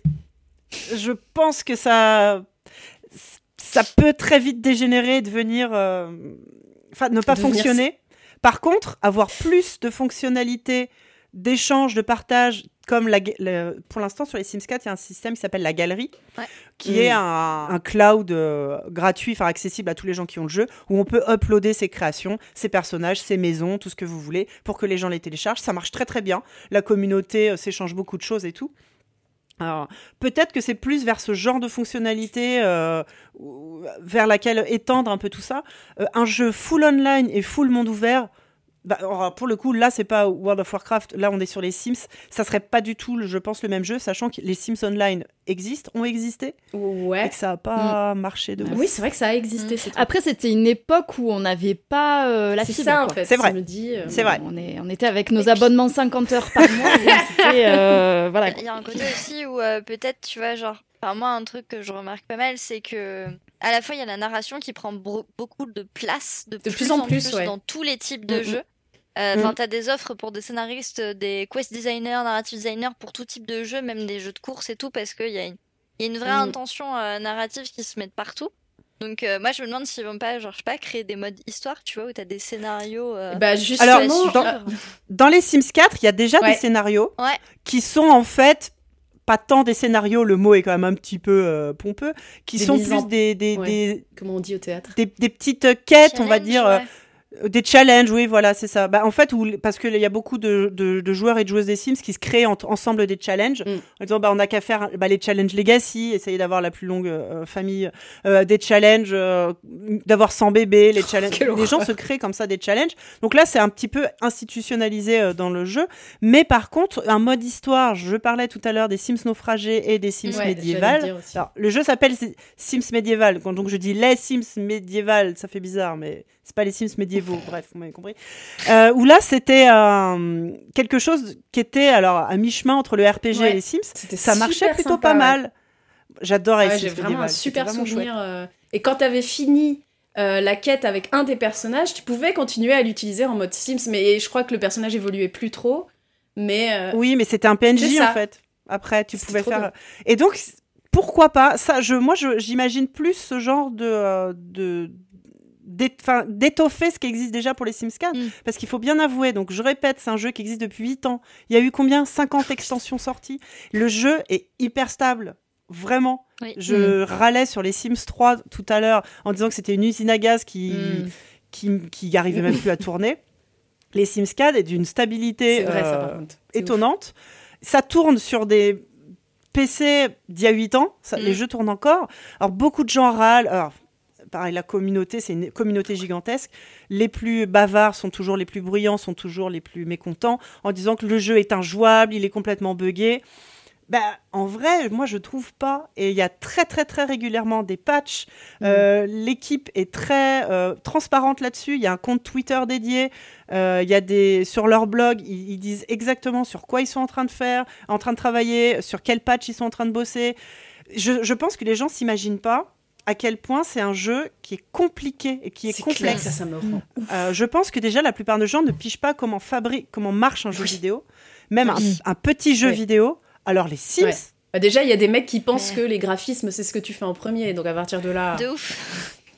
À partir de là, on est mal Et, parti. malheureux- et malheureusement, je pense que les Sims, je pense que les gens imaginent même pas. Et moi, la première, Ah ouais, à non, quel point J'aimerais voir. ça doit Ah être un ouais. merdier à faire tourner Oh ce oui. truc. J'aimerais.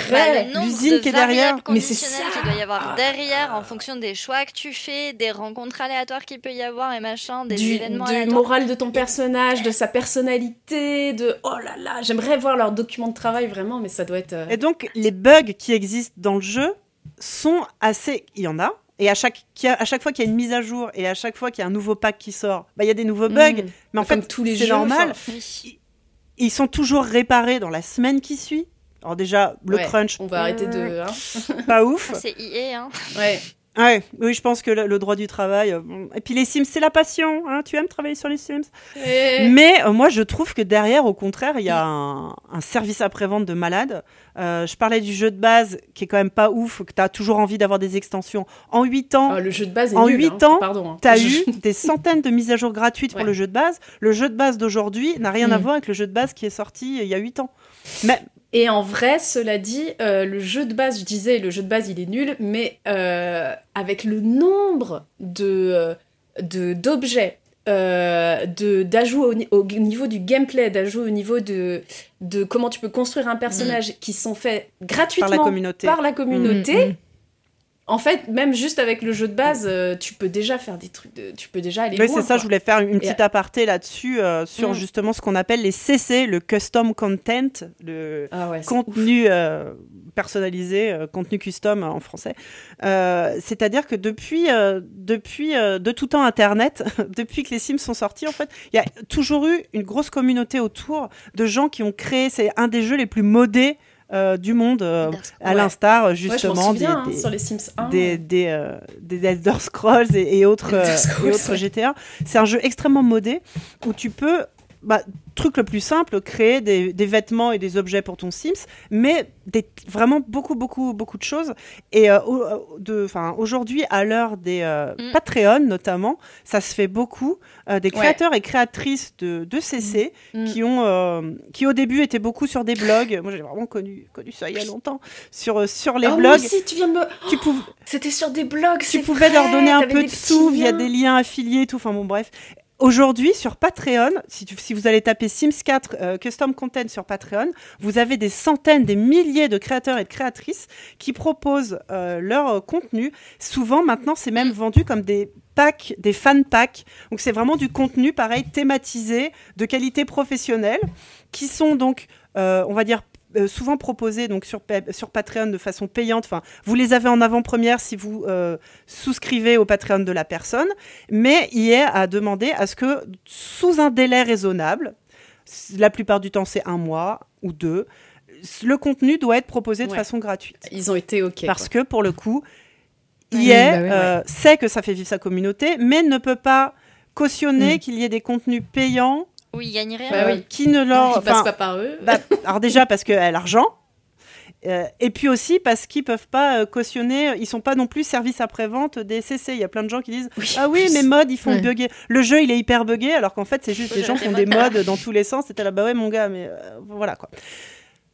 Donc euh, je trouve moi que euh, le, le, le compromis qui est trouvé, oui évidemment, créer du contenu de cette Mm. qualité, de qualité professionnelle, coûte oui. du temps, coûte des compétences. C'est normal que vous euh, soyez rétribué, mais le contenu doit être proposé de façon gratuite au bout de un ou deux mois. C'est le deal qui a été passé entre les la commu et le jeu. Et a priori, euh, je trouve que ça Mm. se passe très bien. Il y a des gens qui, qui, font, qui maintenant vivent de ça et qui font des choses incroyables. Et ces derniers temps, EA a de plus en plus intégré tous ces créateurs et ces créatrices officiellement dans le jeu.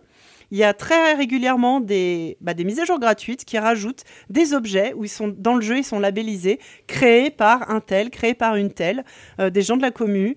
Euh, alors j'imagine que du coup ils sont rémunérés par EA. J'espère pas payés en visibilité. et pour les derniers gros packs et moyens packs qui sont sortis, il y a même des, euh, des maisons qui ont été entièrement créées par Mhm. des, euh, Oui. des, euh, des, j'allais dire des célébrités euh, de Twitch et de YouTube, vraiment des, euh, des influenceurs et des influenceuses Sims. vraiment Sims qui sont, qui sont maintenant connus qui ont euh, été euh, débauchés par EA pour créer vraiment des maisons dans le jeu parce que c'était no- c'est notoirement connu que les maisons créées de base sont à chier sont laides. et c'est vrai que maintenant ils se sont dit bon bah écoutez nous en interne on n'a pas le temps euh, que Donc, ça- plutôt que d'embaucher des gens, bah, bah, que ça soit des gens comme euh, Lil Simzy, euh, comment elle s'appelle, Deligracy, euh, qui, qui sont connus pour faire des contenus de qualité, bah, elles ont été. Ouais, j'espère qu'elles ont été payées. je- alors, il n'y a eu Ce aucun. serait moche. J'avais Ouais. commencé à me renseigner là-dessus, rien à. Ouais. Je pense qu'ils ont signé des NDA avec leur Mm. sang, mais. euh, Je pense que IA jouerait pas trop au con avec ça et que Ouais, ce, genre, ce genre de Mm. créateurs et créatrices, ce serait pas non plus euh, fait avoir. On Oui. est aussi à une époque de professionnalisation de ce genre de métier. Mm, Et ça. être payé en visibilité, ils en ont déjà de la visibilité. Et donc, euh, Oui, oui, oui, bien sûr. Donc au et vu la final, force de la communauté, Ouais. ils n'ont pas intérêt Ouais, à. non. donc au final, il y a une espèce d'équilibre qui s'est créé, qui je trouve marche très bien pour les Sims 4 entre euh, EA, le grand méchant capitaliste, et sa commu. Et au final, ça marche pas mal. Le système, je disais, donc il y a énormément de packs qui sont sortis, énormément de DLC qui sont sortis, mais le fait qu'ils soient tous extrêmement spécialisés, extrêmement thématisés, fait que ben en fait, si vous avez pas envie, enfin, s'il y a un thème qui vous plaît pas, bah, vous le prenez pas en Mm. fait. Bah ça, oui. ça te ça t'empêche pas de jouer à autre chose. T'aimes pas la magie, t'achètes pas la magie. Euh, T'aimes pas les sports d'hiver, t'achètes pas les sports d'hiver. Euh, Au final, c'est pas ou un. On, on comparait avec World of Warcraft, qui est là du coup est un jeu mu- massivement multijoueur en ligne. Si t'as pas la dernière extension, c'est mort, tu peux plus aller sur le Mm. serveur. Mm. Les Sims, c'est pas ça. C'est là aussi qui me fait dire que Mm. un jeu full online, c'est pas une bonne idée. ça, tu serais Ouais, obligé ouais. d'avoir toutes les extensions, le même contenu pour tout le c'est monde. vraiment Mmh, c'est vrai. huge, tu peux imaginer le truc le plus oufissime, mais euh, qui serait méga dur à faire, c'est que tu un mode online et un mode offline avec des manières de jouer différentes Bah, qui du coup reprennent ce que les Mm. Sims 3 plaisaient aux gens et ce que bah, tous euh, les autres Sims 1, 2 et 4 euh, plaisent aussi. Mais euh, c'est méga chaud. Euh, mais enfin voilà, il- il- c'est vraiment euh, le jeu de plus en plus. En 8 ans de temps, on a vu vraiment l'évolution de l'ouverture. L'ouverture à, à vraiment la Mm. participation officielle de la communauté. Et je trouve qu'aujourd'hui, ils ont atteint un bon équilibre et que ça serait vraiment con de dire Bon, bah alors, vous pouvez tout foutre à la poubelle, ça y est, on sort les Oui. Sims 5. Ouais. Mais moi, je suis Ça, quand va même, être, euh, ça va être crescendo, je pense. Ouais, Je suis quand même Moi, curieuse de voir un petit peu Oui. ce que ça va faire pour l'avenir Ouais, parce que c'est vrai que quelqu'un en parlait dans le chat, mais pour l'instant ils ont un Mm. monopole sur ce type de jeu-là. Ouais. Mais il y a un jeu qui va bientôt sortir qui s'appelle Paralives. Paralives. Ouais. Et du coup, j'ai très très hâte de voir ce que ça va donner. Enfin, Ouais. déjà parce que Paralives a l'air hyper ambitieux sur euh, le côté euh, construction. Et euh, ah, c'est ce que je fais jamais, moi. ah bon Oh là là. C'est Vraiment, mais tout le monde Quelle fait ça. et quelle moi, je- erreur. Moi, je suis en mode gameplay, gameplay. gameplay. Et bah du coup, c'est hyper intéressant parce qu'on enfin, en parlait tout à l'heure. euh, C'était évoqué justement la narration dans les Sims. C'est vrai que Mm. dans l'histoire des Sims, ce qui revient aussi, c'est notamment tous les petits easter eggs dans les histoires des familles parce que en fait des Sims 1, 2, 3, 4 il y a des familles qui ont évolué et on a des biographies en fait qui existent et on s'amuse Ouais. à chercher et les histoires et tout ça Les oui gothiques. est-ce qu'ils vont est-ce qu'ils vont creuser là-dedans? Est-ce qu'ils vont partir sur euh, des trucs comme des quêtes, etc. Parce que c'est vrai qu'un des épisodes des Sims qui m'a fait le plus envie et auquel malheureusement j'ai pas joué, c'est sur DS, je crois. Tout le monde le vend hyper bien parce qu'il y avait une Ouais, les histoire Sims et tout. 2 sur DS. Ouais. Je sais pas si c'était les Sims 2, enfin je sais pas, il y avait une Si, histoire les d'alien et 2. tout. euh, Oui, c'est ça, Ouais, c'est ça. C'est dans, Ah oui, dans un drôle. hôtel, t'es client d'un hôtel, et en fait, tu te retrouves à faire des quêtes, mais sans te rendre compte que tu fais des quêtes, en fait. C'est Ah ça qui est hyper cool. C'est que tu te balades, et sur le toit, tu vois qu'il y a un truc pour les aliens, t'es là genre, what the fuck? Il y a une. dans l'endroit où tu sais, normalement, c'est une chambre froide, tu te retrouves à avoir un rituel satanique. Wow. À devoir, t'as des vaches dehors tu récupères leurs cornes et t'es là, mais qu'est-ce que Oh je là là. en train de faire Et du coup, c'est vraiment des couches d'histoire, mais très what the fuck. Et euh, l'univers est incroyable. Et, euh, et voilà, c'est juste un jeu de ouf, quoi. Ouais, à chaque fois qu'on m'en parle de ce jeu, je me dis, mais pff, je suis deg d'être passé à côté, Ah c'est oui, incroyable. quoi. Et donc, ouais. Émulateur, émulateur. Ouais, c'est vrai, c'est Ouais. vrai. Donc voilà, est-ce qu'ils vont partir aussi dans cette direction? Parce que c'est pas pour rien, effectivement, qu'ils ont fait des mini-scénarios dans les Sims 4, quoi. C'est qu'il y avait une vraie Ouais. demande aussi. donc, Ils ont euh, testé des choses. Voilà, comment ils vont se démarquer? Mm. Et Enfin, est-ce que Paralives, qu'on est en train de regarder pour euh, celles et ceux qui sont sur Twitch, euh, va, va, être suffi- va avoir suffisamment d'impact pour remuer euh, EA de ce côté-là Enfin, euh, c'est hyper intéressant ce qui va se passer à ce niveau-là, quoi. Ouais. Mm. Parce qu'enfin, Ouais. ils ont un Ouais. concurrent. Parce que c'est vrai que ce qui revenait dans le chat souvent, c'est ouais, c'est vrai qu'ils n'ont pas de concurrence, euh, Ouais. etc., etc. Paralive, c'est un Mm. jeu indé. Sur Unity. C'est des gens qui ont un milliard de moins de moyens ouais. que Ah, ouf. EA. Putain, pourtant, C'est un jeu très Ah ambitieux. ouais. Par contre, je pense que eux, l'équipe qui fait Paralyze, euh, fait un super taf. Tout ce qu'on a pu voir pour l'instant, Ouais. ça a l'air ouf. Je pense que par contre, il y a beaucoup de gens de la communauté. Encore une fois, on revient au, au fait que les gens ne savent pas Ouais. comment marchent les jeux vidéo.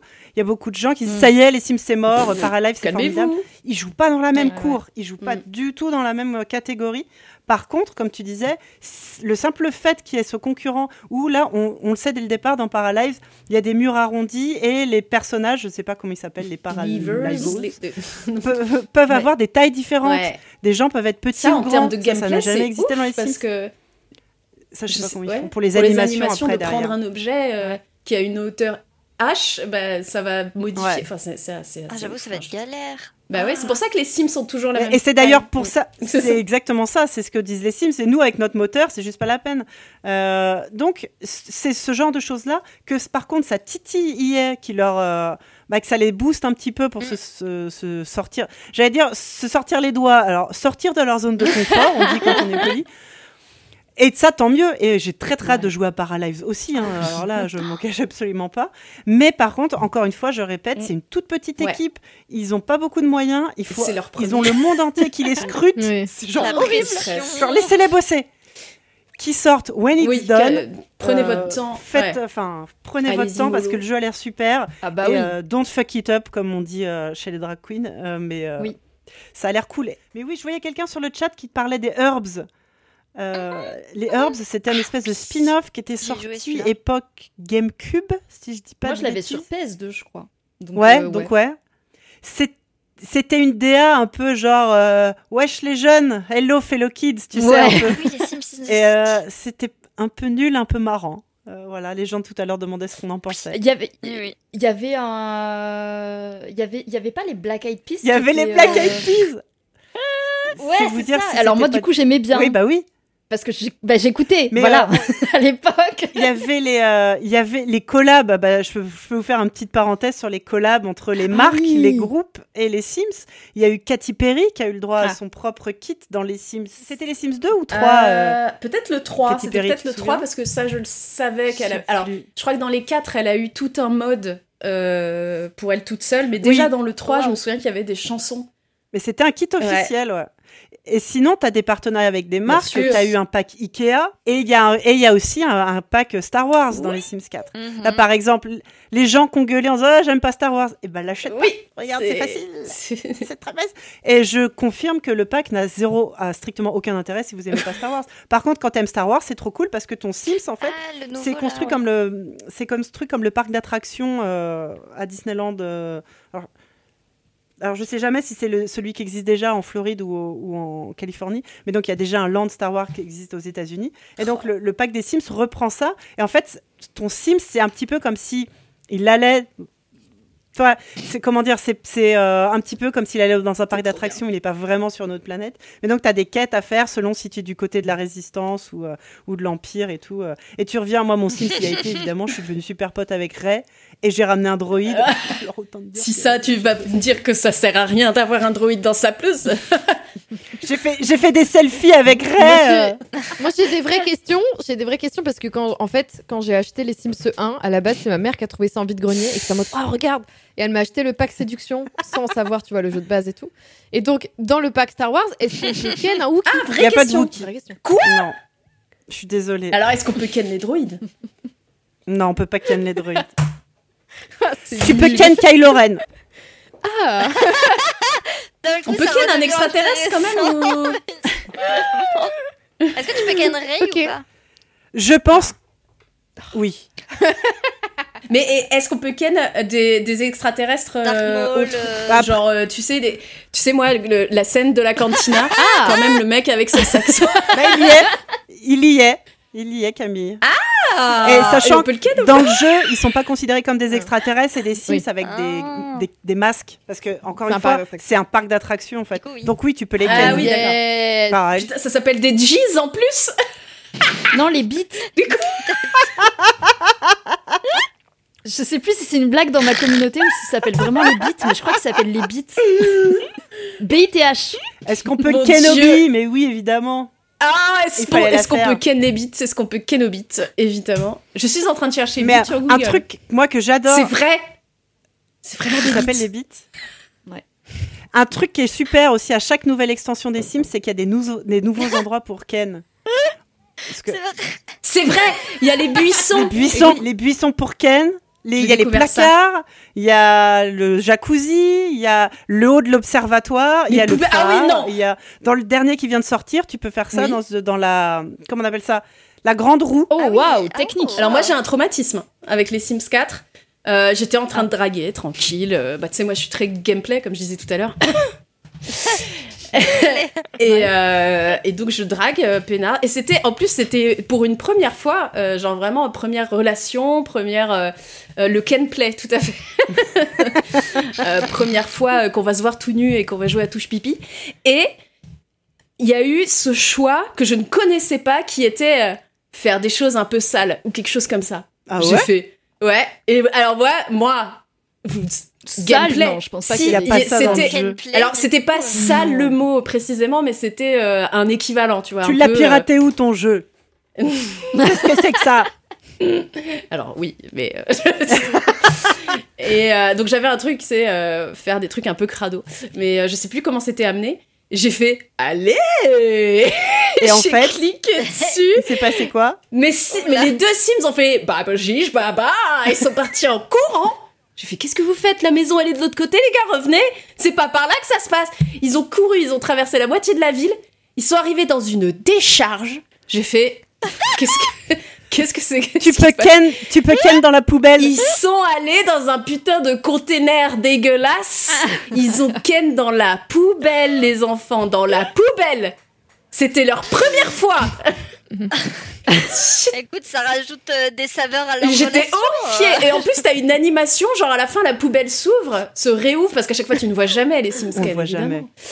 La, la poubelle se réouvre avec un petit euh, feu d'artifice en mode waouh Et des mouches Des mouches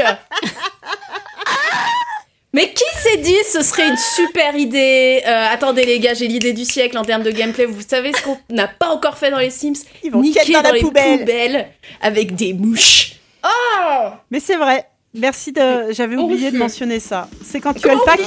Quand t'as le pack écologie, tu peux ken dans la poubelle. Ah, ça va avec le pack écologie? Ouais. Ça va aussi avec le trait, parce qu'ils ont des traits de caractère, t'as le trait Frigan, donc c'est les Sims qui aiment pas acheter les choses, ils aiment manger ce qu'ils trouvent dans les poubelles. C'est les mêmes. Normal, c'est. Ah, du coup, ils mangent Ouais. les dans la poubelle. Bah, Ça tu- les rend ken dans les cuisines. euh, si tu manges dans la poubelle. Avez-vous déjà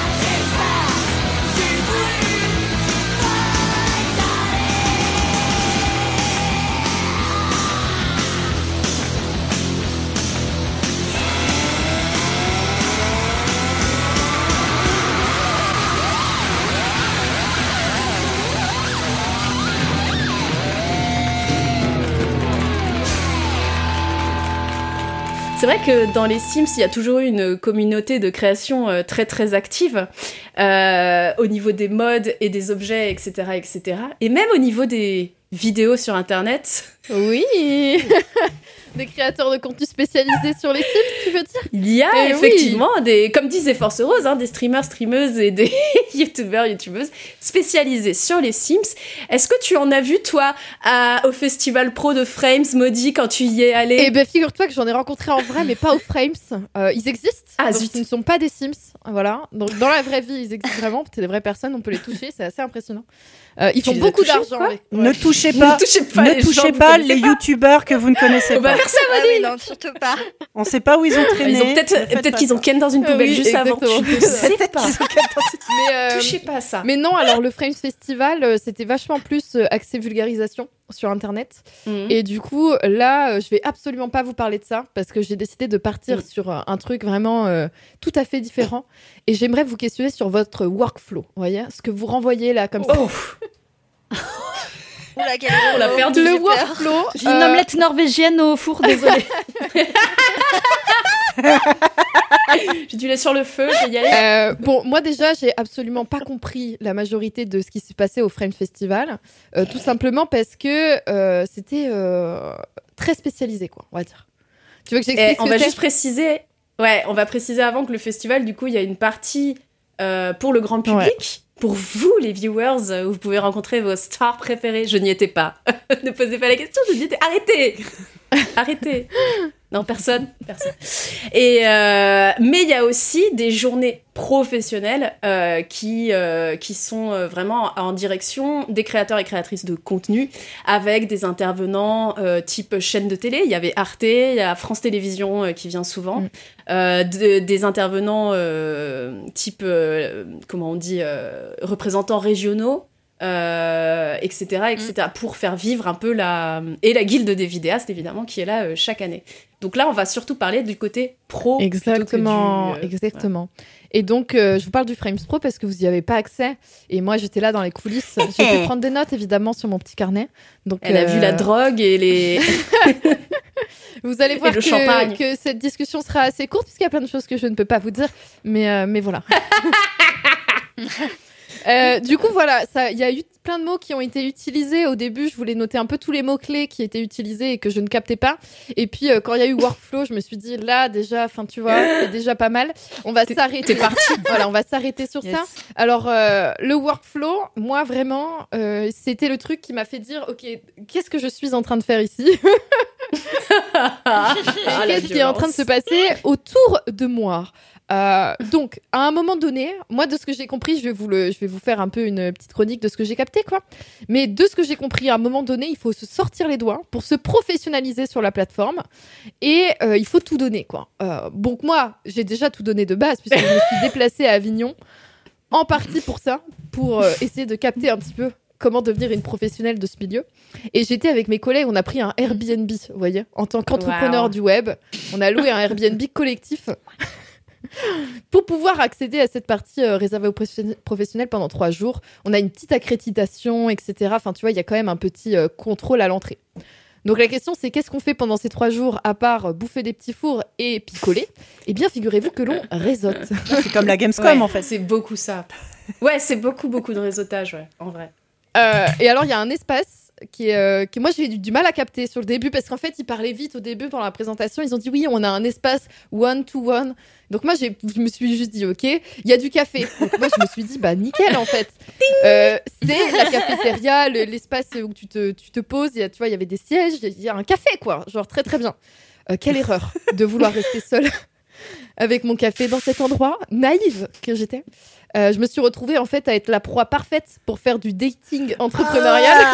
Yes Allez, elle est de droite, confirmed. C'est-à-dire que systématiquement, en fait, c'était vraiment l'espace pour réseauter qui était pensé pour ça. Et donc, systématiquement, quand j'étais seule, il y avait euh, des gens qui venaient en mode bonjour Euh, voilà, et moi je comprenais pas, je me suis dit pendant très longtemps, hein, j'ai pas compris ce qui se passait.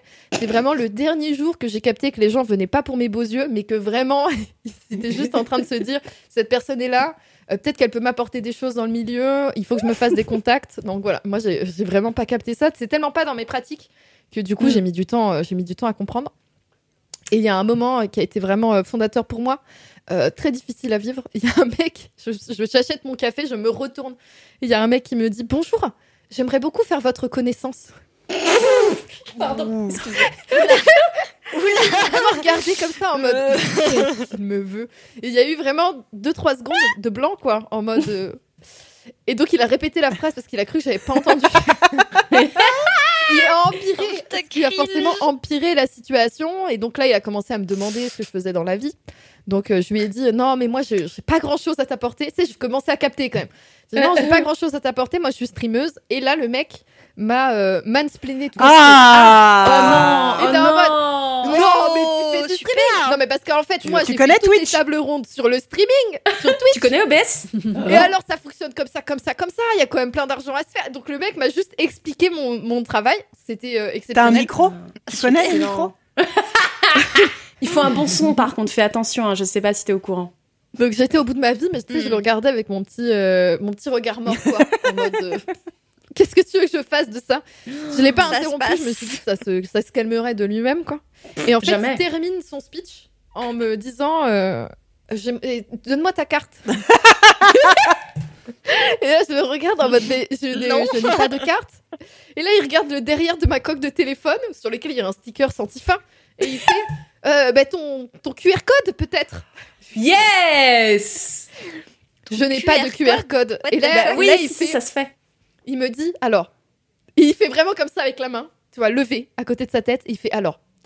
Faut Oh non que je te dise quelque chose, mais quand tu viens à ce genre d'événement, c'est Mais quand même mieux d'être préparé. Oh putain Et là, il me dit il te faut un Linktree, donc euh, à la limite le QR code, Yes qui renvoie vers ton Linktree, vers tous Vers ton. Linktree. Ça se fait beaucoup dans les salons Voilà. pro, euh, surtout quand t'es en freelance. euh, Ça, se fait beaucoup de sortir ton QR en code. vrai, genre. ça t'évite. C'est pas si con parce que ça t'évite d'imprimer plein de cartes. Ah bah oui, Et donc carrément. là, ouais. t'as ton, t'as ton truc sur ta Mm. coque de téléphone et voilà. Waouh. dites ça là une carte est J'en ai aussi, mais elles sont loin.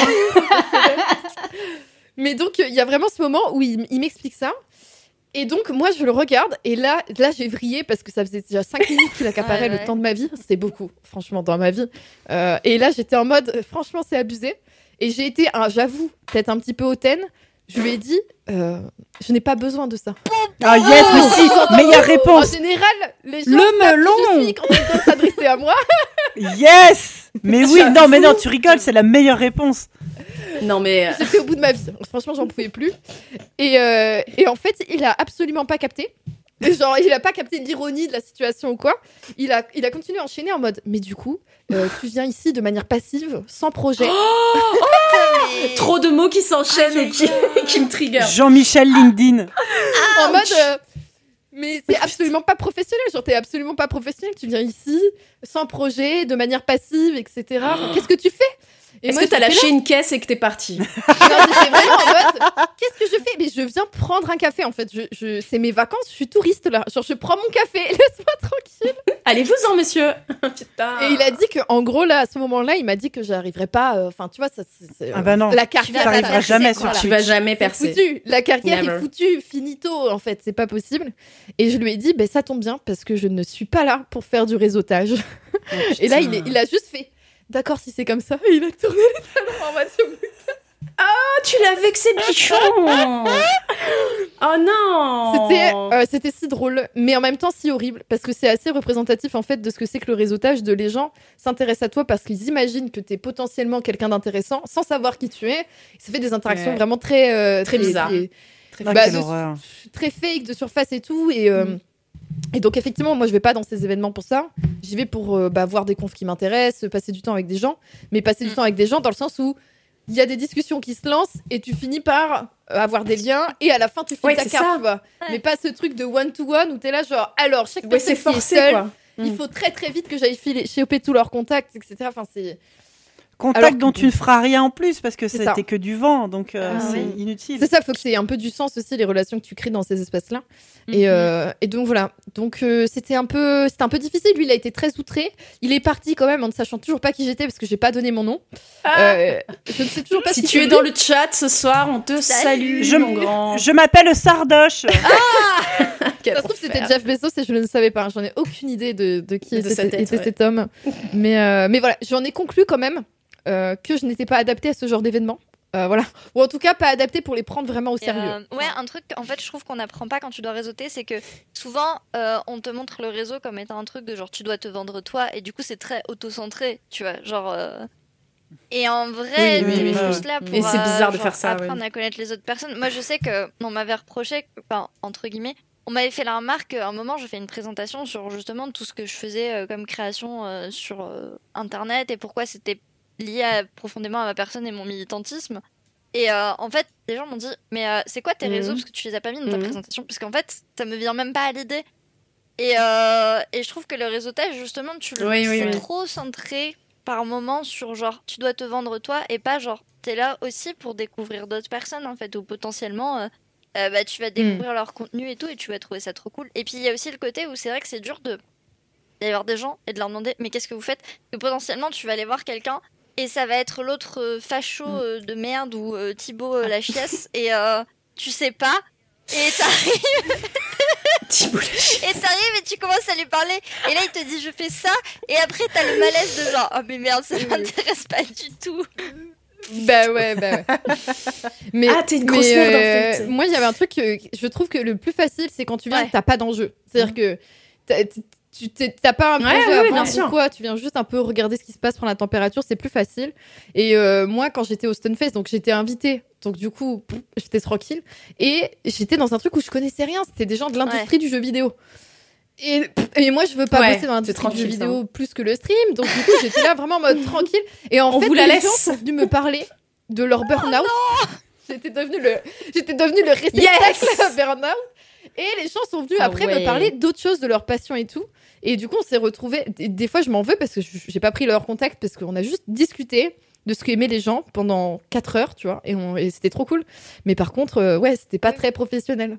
Mais c'est pas les- grave en fait. Mais les meilleurs réseautages, les vrais liens que tu tisses, c'est jamais. Enfin, c'est toujours Oui. quand ça te fait de Mm. façon naturelle, jamais artificielle. Sinon, c'est comme euh, ton euh, Jean-Michel Ouais. LinkedIn Mmh, qui collectionne les cartes. Ça n'a aucune Oui. valeur. Il sait même pas qui c'est. Bah, c'est ça. les, ouais. les vrais. En fait, faut pas se prendre la tête. Le réseautage, c'est juste tu vas à des events qui t'intéressent, comme tu le dis, euh, les mains dans les poches, ou juste pour Mm. écouter des confs qui te plaisent. euh, Des, des trucs autour du jeu vidéo, il y en a quand même pas mal. Après, bon, moi je suis à Paris, euh, c'est plus facile, Mm. mais il commence à y en avoir un peu de Ouais. plus en plus. Euh, il faut y aller en tant que, que, que spectateur ou spectatrice. Et en fait, faire la conversation de façon euh, naturelle avec des gens avec qui tu partages des intérêts communs. Mm. Tu vas pas rencontrer 1000 personnes, il suffit que tu ça, rencontres ouais. une personne sympa ou deux Mm. et ça aura vachement plus d'intérêt que d'avoir euh, Clairement. 40 cartes Oui. de visite de blaireaux euh, dont Mais c'est le truc que C'est le ça. truc que euh, j'étais avec l'équipe de Bolche Geek là avec euh, Ben G4 ils m'ont dit bah tu dis que tu t'en sors pas en termes de réseautage et tout et que t'aimes pas ça mais euh, enfin il y a plein de gens qui viennent te parler et j'étais là mais les gens ça fait 9 ans que je stream si je fais un event par an et que je croise deux personnes, à la fin, ça fait beaucoup. Tu vois, et ça suffit en fait. J'ai pas besoin de vraiment forcer le réseautage. Du juste, tu rencontres une ou deux personnes nouvelles à chaque événement avec qui Mm. tu discutes vraiment. Et en fait, euh, voilà, ça crée euh, des relations de confiance un peu. Quoi. Exactement. Ouais. Mais euh, je, ouais, je, je me rappelle d'ailleurs du Frames euh, Pro où j'étais allée. Euh, et effectivement, euh, ce qui était cool aussi, c'était comme on était tous et tous, comme justement, Mm. c'était pas le grand public, c'était pas les journées grand public. On savait forcément, comme tu disais, Kit, que l'autre en face fait des vidéos, c'est sûr. Et alors, en tout cas, moi, les- au moment où j'y étais allée, c'est quand même, il y a, il y a pas de facho à Frames. Non, je crois pas que à ma connaissance, c'est quand même plutôt, ouais. Ouais, vu les gens qu'ils invitent, vu que c'est un peu plus la, fa- Ouais. la sphère quand même vulga et tout, et que Oui, il me oui. semble quand même que notre sphère vulgaire en France, YouTube euh, est quand même plutôt orientée plus à gauche qu'à droite en tout cas. Euh, tu pouvais aller les voir et moi c'est ce que j'avais fait du coup euh, j'allais voir les gens et je disais euh, et du coup t'as une chaîne elle est sur quoi? Tu parles de quoi? Tu et c'est trop cool parce que Mm. tu découvrais plein de gens plein de, de tu réalises encore que la Mm. création de contenu sur internet il y a des gens ils font des trucs de, de ouf et j'ai rencontré en plus une meuf que je kiffe euh, dont j'ai oublié le nom donc c'est pas super glamour putain j'ai le stress, mais peut-être qu'elle veut pas de, de- non, mais peut-être qu'elle veut pas qu'on connaisse son nom sur internet, donc tant mieux. Ah, en général, bah, j'oublie les noms et je retiens les pseudos. Et du coup, euh, j'ai rencontré Enfant de l'Est, qui a une chaîne YouTube que je kiffe beaucoup. où Elle parle de la culture euh, russe. Et elle était trop sympa. Et elle était trop cool. Donc euh, voilà, donc. euh, Et ça fait trop plaisir en fait de rencontrer des gens comme ça. Ah Et, et du coup, c'était et c'était Mm. naturel, du coup. Parce que Ouais. je dis tellement du coup, c'est incroyable. Parce que j'allais voir les gens, je disais, mais du coup, toi, tu fais quoi? Et en plus, je l'avais pas reconnu, tu vois, au début. Donc là, je vais voir une meuf et je fais, du coup, en fait, tu fais quoi? C'est quoi ta chaîne? Et elle fait, ouais, je parle de Russie et tout. Puis je la regarde, je fais, oh putain C'est toi Mais c'est toi Mais enfant de l'Est Incroyable. Mais et ouais, mais la- Stella, d'ailleurs, qui nous Mm. arrête tout à l'heure, je l'ai rencontré après. Mais la curiosité, ça change tout et c'est le, le truc le plus important. Donc ouais, il faut y aller sans stress et avec curiosité. Et j'ai Oui, une c'est ça, en anecdote à, à pro- à propos de la curiosité. C'était- pas exactement du réseautage, mais c'était dans un, un contexte où en fait, on était dans un groupe et on devait se, on était par deux et on devait se présenter l'un l'autre au Ah. reste du groupe Ça, c'est cool. après, après une petite discussion, quoi. Et alors, j'ai été sidérée parce que euh, j'étais avec un, un mec très inintéressant. mais comme c'était l'exercice, moi, je lui ai posé plein de questions, en fait. Et je me suis grave intéressée à sa vie, quoi. Alors, euh, bah, du coup, euh, qu'est-ce que tu fais à Lyon? Ah, euh, avant, t'étais à Paris. Et pourquoi? T'es venu à Lyon? Ah, t'es revenu à Lyon. T'étais ici. Je connais toute sa vie, le gars. Je sais ce qu'il fait dans la vie. Je sais qu'il s'est fait mal en faisant du ski pendant ses vacances. Je sais que sa famille elle vient d'ici, qu'il était à Paris, qu'il était tout Oh gna. En long, en large et en travers. Euh, C'était c'était timé le, le, le truc pour se présenter, quoi. Donc euh, la meuf qui fait l'atelier, au bout d'un moment, elle fait bon bah euh, ça va bientôt être le moment des présentations quoi. Et là le gars percute qu'il ne m'a posé aucune question. Ah, mais typical euh, white male, Ah, quand même. hein. typical, quoi. Et, et du coup, on a vite fait le truc. euh, J'ai expliqué que voilà, euh, j'aimais les jeux vidéo et tout ça. Et tellement un gros blaireau, comment il m'a présenté au groupe, il a dit Ah ben, euh, ah ben c'est une geek. Purée. Ce mot existe Trop encore. bien. Trop bien. C'était terrible. Et alors, ma petite revanche, c'est que euh, du coup, on était en groupe pendant plusieurs semaines. On a fait plusieurs, euh, plusieurs activités et tout ça. Et euh, il y avait notamment un truc pour se présenter euh, tout seul au reste du groupe, Ouais. ce qui est une activité Mhm. assez difficile, hein, comme on en, Bah on en ouais. discutait tout à l'heure. hein. Sachez que Dit déteste se présenter. Je déteste ça. Et pourtant, je m'en suis bien sortie. Et vous savez quoi? Grâce au stream, parce que je me suis dit, écoute, meuf, Allez. tous les soirs, tu parles à des gens en stream, tu peux faire ça là. Il y a, il y a cinq personnes dans la salle, tu peux te présenter. Et le gars, il s'est fait défoncer. On lui a dit, euh, excuse-nous, mais quand tu te présentes, c'est juste chiant.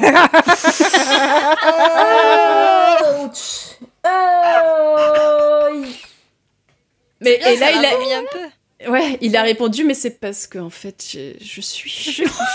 Non, non, il, est, il, est- il, est- J'ai il rien était pas très bien. Il, était pas très bien. J'avais un peu de peine pour lui, quoi. Mais c'était la vérité. C'était, c'était monotone. C'était juste chiant ce qu'il racontait. Enfin, il y avait aucune, il y avait aucun storytelling, quoi. Les enfants, un petit peu là. Revenons dans la startup nation. Il faut placer des. T'as Pour fait, faire t'as du pas fait, réseauting, il faut storytelling. t'as pas fait un one to one avec lui pour lui expliquer euh, comment se présenter. J'ai l'impression d'être constamment en décalage Ouais. dans ce genre de truc. Et ça m'est arrivé aussi en table ronde. Alors, pas toutes les tables rondes. Not all tables rondes. Mais il y en a quand même une qui m'a fait grincer des dents. Je ferme les yeux. Vas-y. Je vais vous refaire le début. Donc là, il faut vraiment Mhm. vous imaginer, vous êtes dans une salle. Voilà. Mm. Vous êtes, vous êtes assis sur votre siège, vous avez un Mhm. panel euh, de gens devant vous, et vous avez un mec qui est entrepreneur, qui a lancé une start-up, qui vous dit J'aimerais Oh. vous demander, est-ce que vous êtes des artisans de la création. Et alors là, tout le monde regarde en mode Mais qu'est-ce qu'il est en train de nous dire Et là, il fait Est-ce que vous faites tout vous-même, de A à Z Le tournage, le matériel, l'écriture, Ouais, ouais, le ça. les réseaux, les visuels, etc. Moi, je fais mon propre Bien papier, sûr. monsieur. Oh là là Oh là là Ouais, bien Et donc là, tout le monde est en mode, euh, bah oui, moi je fais tout moi-même euh, sur ma petite chaîne. Tu sais, t'as beaucoup de Mhm. créateurs et créatrices qui ont des petites chaînes, c'est en mode, bah ouais, moi je fais tout moi-même. Et là, il fait, on vous respecte, que vous êtes courageux, applaudissez. Oh waouh Excusez-moi, je m'en vais changer ma bio Twitter. Artiste. Artisan de la euh, création. c'est Artisan artisan de la création quoi. Alors c'est cool les applaudissements, mais si on pouvait avoir de la moula aussi. euh, Ouais, bien sûr. Est-ce que vous pouvez applaudir avec vos c'était billets, vraiment les- vous les plaît petits Merci. Les petits artisans. Et du coup, c'était les journées pro étaient avant ou après le festival Alors d'habitude, c'est avant. D'habitude, c'est après. C'est bien ce qui m'a semblé, d'accord, ok. Et du coup, c'était c'était fatigant d'avoir trois journées en vrai. Ouais, j'avoue. Parce que moi j'avais déjà fait le Stunfest et le Stunfest c'était que deux jours avant et deux jours c'est déjà pas mal. Là trois jours j'étais un peu à la fin j'étais lessivée quoi. C'était euh, Mm. c'était difficile. En même temps euh, cinq jours à interagir avec les gens. Euh, Il y a des gens pour qui des c'est fois beaucoup. ces bases d'interactions là qui sont en mode Mm. salut. Je veux ta Ouais. carte. Tu vois c'est toujours un peu bizarre euh, voilà. Donc bon Mm. c'était pas c'était pas facile. Et donc oui, là, j'étais en train de raconter cette espèce de table ronde où le mec nous dit, vous êtes des artisans. Voilà. Vous faites de la création comme on n'en fait plus. Les gens font tout eux-mêmes de A à Z avec leurs mains. Donc vous êtes courageux, euh, on vous respecte, applaudissez-vous. Donc il y a un moment très gênant en mode... Tout le monde se regarde en mode what the fuck? Et là, le mec dit, vous accumulez près de 80 heures de travail par semaine sans vous en rendre compte parce que vous êtes Ouh. des passionnés. Oh non, la passion Oh là la là passion, là vous travaillez par passion. Et lui, il dit alors c'est très bien, mais vous allez vous cramer et vous allez mourir. Bah, c'est et pas lui, comme il tout le vient monde, pour hein. nous vendre une solution. Attention. Ah, Ah, c'était pas juste pour dire faites attention, d'accord. non, lui il vient te vendre une solution. C'est une plateforme qui s'appelle Fiverr qui te permet d'exploiter putain. plus pauvre J'en ai entendu toi. parler de ça, ouais. Il y a ça pour les graphistes, Ouais. je connais. Voilà. Et donc, en gros, tu peux embaucher à la tâche quelqu'un qui se sous-vend dans des prix en dessous du marché pour espérer cette personne-là un jour qu'elle puisse percer et vivre elle Mm. aussi de, de sa passion. Et donc, c'est sous le régime évidemment de l'auto-entreprise. donc, C'est pour ça que mon métier n'existe plus, d'ailleurs. Je suis graphiste au vrai départ et en fait, ça n'existe plus parce que maintenant. Euh, oui, moi, je trouvais. euh, mon beau-frère fait la même chose pour 5 euros. Voilà, Ouais. exactement. exactement. Ah bah le, community management c'est pareil. Exactement. Mhm. Et là, justement, c'était justement les tâches qui parlaient de, de, de- de- ils appellent ça déléguer, évidemment. Donc, c'est les Mhm. tâches que vous, que vous pouvez déléguer, gérer des communes, euh, tout, tout ce qui est community management, gérer ses réseaux pour ne pas avoir à le faire soi-même, mais seulement se concentrer sur la création, faire le montage, euh, faire euh, les graphismes, les miniatures, etc. Et donc, euh, par exemple, là, on est sur Twitch, donc je vais vous parler un peu de ça, mais c'est 5 euros, par exemple, l'emote Twitch. Les miennes, moi, je les ai Oh, payées euh, 30 dollars l'unité à un artiste spécialisé. Mais là, Bah tranquille, oui. en fait, ce qui est bien avec Fiverr, c'est que ça peut être un enfant de 16 ans qui fait votre emote. Parce qu'en en fait, bon, il n'y a pas vraiment de régulation sur, euh, sur- de modération sur leur plateforme. Bah oui. Alors, on- nous, vraiment, on s'est dit, on va demander, on va poser des questions, en fait, euh, au, au mec. Et euh, bon, bah, il s'est concentré sur le fait que les gamins de 16 ans, donc il y avait euh, un, un jeune de 16 ans qui était monteur et qui proposait ses services, pareil, pour 15 balles pour une vidéo de 5 minutes. Enfin, Oh c'était des trucs God. vraiment ridicules. Et au lieu de se concentrer sur le fait qu'il y a des mineurs qui travaillent sur sa plateforme, euh, il s'est vraiment concentré sur le fait que, oui, mais il se vend en dessous du marché parce qu'il ne connaît pas. euh, donc, se, se sous-pricer. Il a dit, il se sous-price. Même temps, c'est pas une victime de la plateforme qui le pousse à la concurrence et c'est de moins en moins cher. Non, c'est de sa faute parce qu'il ne sait pas se vendre. Ah, mais Alors, ça c'est ce qu'on te dit faire souvent. hein. Peut-être qu'il peut Mm. payer quelqu'un qui peut l'aider à se vendre pour après Bien avoir des vrais tarifs. Avec ses 15 c'est ça. euros. C'est ça, avec ses deux 15 heures balles. de On sait pas, on montage, sait pas. euh, ouais. Voilà. On en est rendu là. Euh, Voilà, bon, c'était ce genre de bail. euh, c'était ce genre de bail pendant la conférence. Et alors moi, ce que j'ai trouvé absolument euh, fascinant, c'est qu'à cette super table ronde, il y avait euh, Cyrus North. Ah, my god. Et euh, il nous a dit, euh, voilà, parce qu'en fait, il y a eu vraiment toute une mise en avant Il progressive. vous a dit, nous- moi je me suis fait tout seul. Non, mais tu sais, il y a eu- il y, a une mise en abîme progressive pour nous faire accepter l'idée de, déléguer et que la meilleure façon de déléguer, c'était justement de passer par des auto-entrepreneurs. Et donc, Cyrus North, il a Oh participé un peu à la construction de cet imaginaire de c'est hyper important de déléguer. Et du coup, lui, il nous disait que déléguer, c'est un état d'esprit, c'est une, véritable philosophie de vie, que c'est un muscle à entraîner, le muscle de la délégation, et que ça te change ça exploiter, jamais. mais. Ouais, bien sûr. Mais il te dit vraiment, ça te change à jamais en tant que personne. Bah oui, Voilà, tu une vraiment. grosse merde. Une expérience à vivre, une expérience à vivre euh, que, que de faire ça. Donc lui notamment euh, fait faire ses emotes euh, via le site. Voilà, donc moi j'adore, j'adore le fait d'avoir vu cette super table ronde dans laquelle Cyrus nous dit que déléguer, euh, voilà, c'est une philosophie de vie. Donc en gros, sous-payer des auto-entrepreneurs qui sont obligés d'avoir un autre job à côté ou de faire leurs Bien sûr. études, machin, et qui doivent galérer pour payer leur loyer, euh, bouffer. Ça, c'est la vraie philosophie de vie, tu vois. Quand vraiment euh, t'es rendu à pouvoir te dire, je fais travailler quelqu'un qui est pas capable de bouffer, mais j'ai pas trop de problème avec ça, parce que ce qui était important dans la conf, c'est que ils ont expliqué pendant longtemps qu'il fallait pas travailler avec ses amis, parce que tes amis, tu peux pas les virer, en fait. Ah oui, si t'es déçu par ton ami, ça crée des tensions qui vont être Ah bah ouais. Là, Mm, sur mm. la plateforme, tu vois, par l'intermédiaire de la plateforme, tu prends des gens qui, en fait, sont pas vraiment. Enfin, c'est un peu déshumanisés, tu les connais pas. Bah oui, tu peux les traiter coup, comme des grosses Voilà, merdes. tu, tu les sous-payes, tu, Mm, tu les mm. sous-payes, tu les exploites, mais on s'en fout Mm. parce que tu les connais pas. Ton ami, c'est pas, pas ça. ta faute, c'est le marché. Enfin, c'est Voilà. comme ça que. Ouais, c'est comme Exactement. ça. Exactement. Euh, voilà. Et alors moi, je pense que c'est ça que j'ai fini par en conclure, tu vois, en terminant un peu euh, ce- ce- cette visite euh, au Frames Pro. Je me suis dit que la professionnalisation des vidéastes, parce que c'est quand même un festival qui parle beaucoup de ça, de comment est-ce qu'on peut se professionnaliser en tant que vidéaste. Là, j'ai repensé à pas à Fever, mais au comportement des streamers. Et alors, le comportement qu'ont tous les streamers pro, qui te montre que t'as percé et que maintenant t'es streamer pro et que tu es tranquille, c'est tu délègues ta bouffe. C'est-à-dire que tous les repas, tu achètes Elive- Deliveroo, Uber Eats, etc. Ouais, ouais. Genre, il, ne, il, voilà, il délègue le fait de se faire à bouffer. Donc voilà, sachez-le, vrai streamer pro, Deliveroo tous les repas. C'est seulement ce jour-là qu'on saura que vous êtes de vrais professionnels. D'ici là, bon bah, désolé pour vous, mais ça a pas l'air d'être euh, d'être sur la bonne voie, quoi. D'ici là, vous êtes des losers. Mais vous pouvez, Ouais. vous, vous faire payer pour. euh, Voilà. 5 Ah, par contre, oui. euros les faire mots. des Moi, moi, ce qui me choque, euh, c'est toutes les, pas toutes les cher. stories en Uber. Je suis là, mais waouh! T'as tous les jours, euh, bam, Ouais. euh, petit Uber, euh, c'est ouf. ça. Oui. Ouais, il y a Oui, des gens qui, je crois, euh, ne mangent que comme ça. Je... Ouais. Non mais il y a aussi Oui, des, oui, des- des streamers et streameuses où c'est vrai que tu vois, tu, tu vois super souvent des stories où ils disent oui j'ai pris le Ouais. Uber pour aller à tel ou Ouais. tel, Ah tel ouais, ça me rend ouf. Je tu dis waouh mais les sous que ça doit coûter de prendre le Uber aussi souvent. Ouais. Et puis On vit pas dans le même monde. Ouais, non, clairement. Euh, moi, je vais juste euh, un peu redorer le blason Ouais, bah, de Frames Pro. Euh, parce que moi, ce que j'aime bien, je l'ai fait en 2019, euh, comme l'a dit Paul dans le chat tout à l'heure.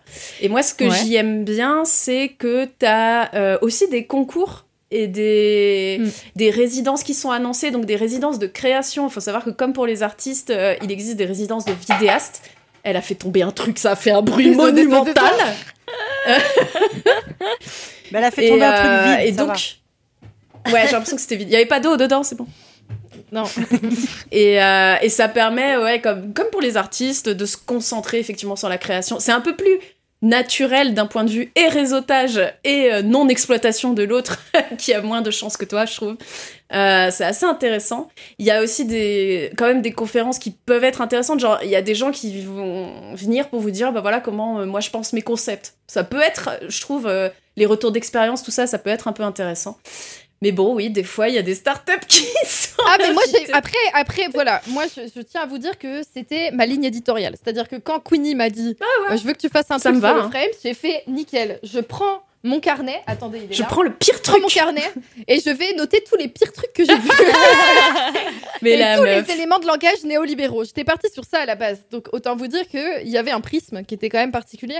Après mon retour global d'expérience, après, euh, après le Frames, c'est que euh, il y a eu plus de trucs intéressants que je l'imaginais. Plein de choses que j'ai pas pu voir aussi parce que Ouais. c'est la course et qu'au final c'est quand même assez dense.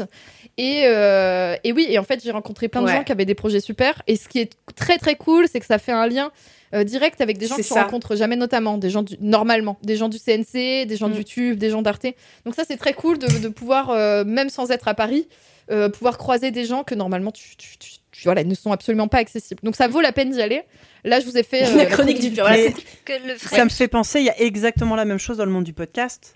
Ah ouais Donc, euh, en, Tant en que ça tant que grand-mère, euh, en tant que grand-mère du podcast, euh, quand ça, quand ça a commencé, c'était vraiment euh, bah, euh, juste euh, quatre abrutis dans un- avec un micro dans une cave, littéralement. Et, et on a vu fleurir des podcasts festivals, trucs, machin. euh, et à chaque fois, c'est ça, en fait. Et c'est toutes les boîtes qui essayent par tous les moyens de trouver comment monétiser.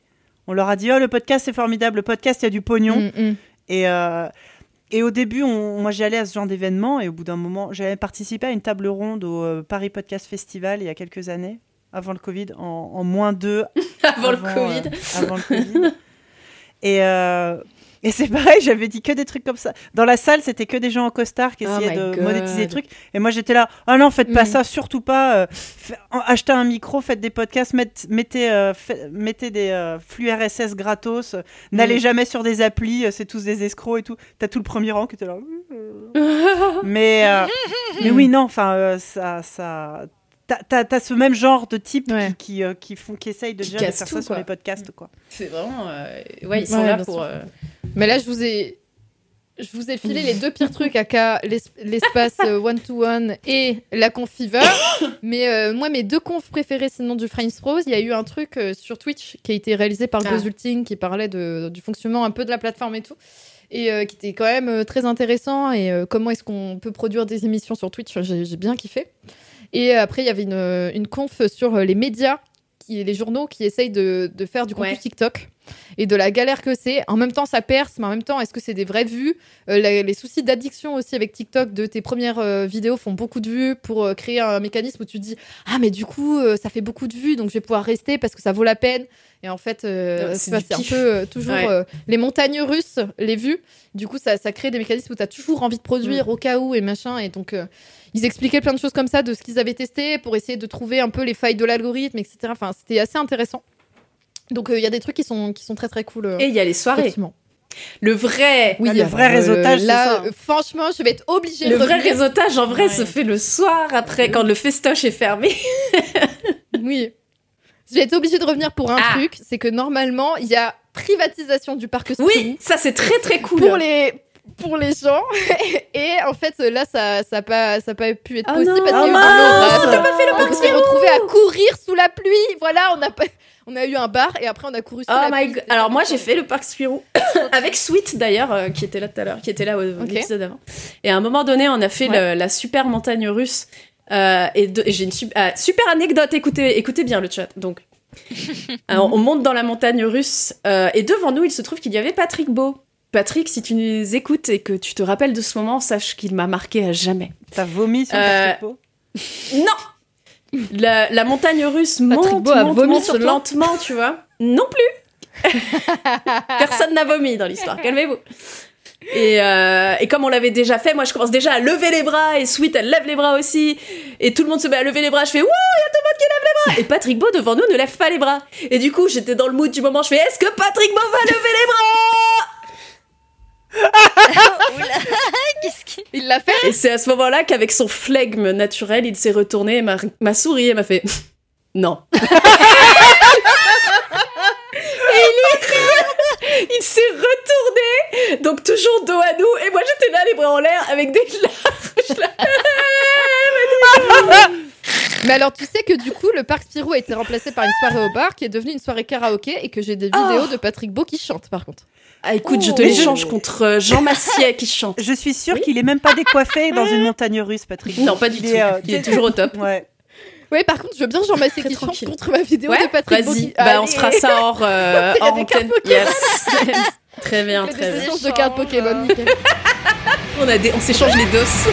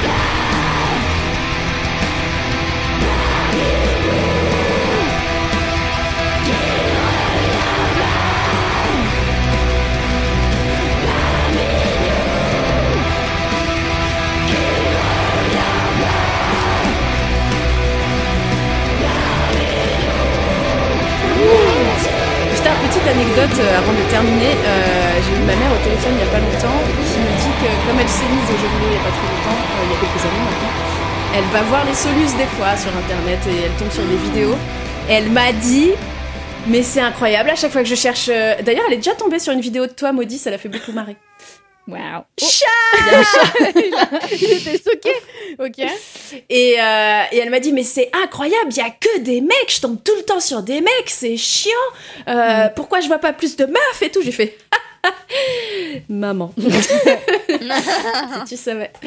Et donc voilà, c'était l'anecdote euh, finale. Oh là là. Donc vous tapez Fallout New Vegas sur YouTube, vous tombez sur moi normalement. Il y Ah, a c'était quelques let's comme ça, c'est moi. Mais, Incroyable. oui. Ben, euh, les meufs, si vous nous écoutez, faites des vidéos. hein. Mm. Pour la, pour Ouais. la maman de, de Queenie, quoi. Mais parce que les meufs, on n'a Bah pas, ouais. on n'a pas que ça à foutre de faire des tutos, des. euh, Ouais, on, des on finit quoi. les jeux, non, nous, on c'est bon. le jeu, donc euh, voilà. Bah nous, on, on voit pas le problème à finir le jeu, donc ça nous vient pas l'idée de faire une- un tuto, une solus, quoi. On C'est est là, ça. genre, on, on l'a fait finger in the nose. Alors Donc, moi, euh, je déteste les solus vidéo parce que c'est chiant de trouver exactement. Je préfère Ouais, Le passage. le texte. Tu fais une recherche, Pareil. Tu Non, mais ça, c'est ce ce truc de cherches. journaliste, ça. Voilà. Ah non, moi je suis pareil, je préfère les guides euh, Mais ça écrits. dépend Ah ouais, quoi. En Des fois, c'est ça, c'est c'est tellement horrible. mal écrit que t'as besoin de la vidéo pour comprendre. Mais t'es ah, Mm. t'es où dans le jeu Alors Je ça, c'est comprends possible. pas en fait. Oui, mais tu sais, juste la petite vidéo ou le La- petit screen qui te montre Ouais, le l'endroit, mais sinon la Ouais. description. Tu regardais une vidéo de 20 minutes d'un gars qui fait alors regardez là, on a... Ah, qui raconte sa vie là, chiant, chiant 2000. Est-ce qu'on conclut sur cette belle phrase On est sur le fil de la vie et par ailleurs, je n'ai pas encore mangé. Je suis donc encore plus en équilibre sur ce fil. T'as pas eu les petits fours du Frames, quoi. J'ai pas eu les petits fours du Frames. Mais J'étais en train de travailler, madame, pendant que Oui. tu faisais du Moi, j'ai séché le travail. Voilà. Oui, t'as vraiment séché le travail en plus. Bravo. Félicitations. Voilà. Dans le chat, euh, il y a Aurore qui est en train de vous mettre les liens euh, Twitch de toutes les belles personnes qui m'ont accompagné ce soir. Oh. Force Rose euh, ne stream pas beaucoup, mais quand elle stream, c'est formidable. Oh, ça c'est gentil. Ça fait longtemps, Oui. mais faut, faut que je m'y remette. Oui. Alors que nous, on stream Et tout oui. le temps, mais c'est tout le temps de la merde, quoi. C'est un peu ce que je. Non, pas du tout. Euh, pour Force Rose, Mais vous disons que vous, c'est votre métier. Moi, je- Enfin, en vrai, enfin, Hmm. pas moi, c'est pas mon métier. C'est une chaîne euh, totalement. euh, Et pourtant, c'est formidable. Donc, Et sur euh, les Sims, et elle donne plein de conseils sur les Sims, c'est trop bien. Vous Ah avez ouais, aussi la chaîne. J'ai fait une vidéo de 4 heures où je montre tous les Ouais, trucs. C'était hyper trop long. cool. C'était trop cool. Ah, c'est le September, Ah exactement. ouais, non, mais sub, alors me subez pas, c'est pas mon métier, je touche pas d'argent, vraiment. Subez les autres, elles sont mieux.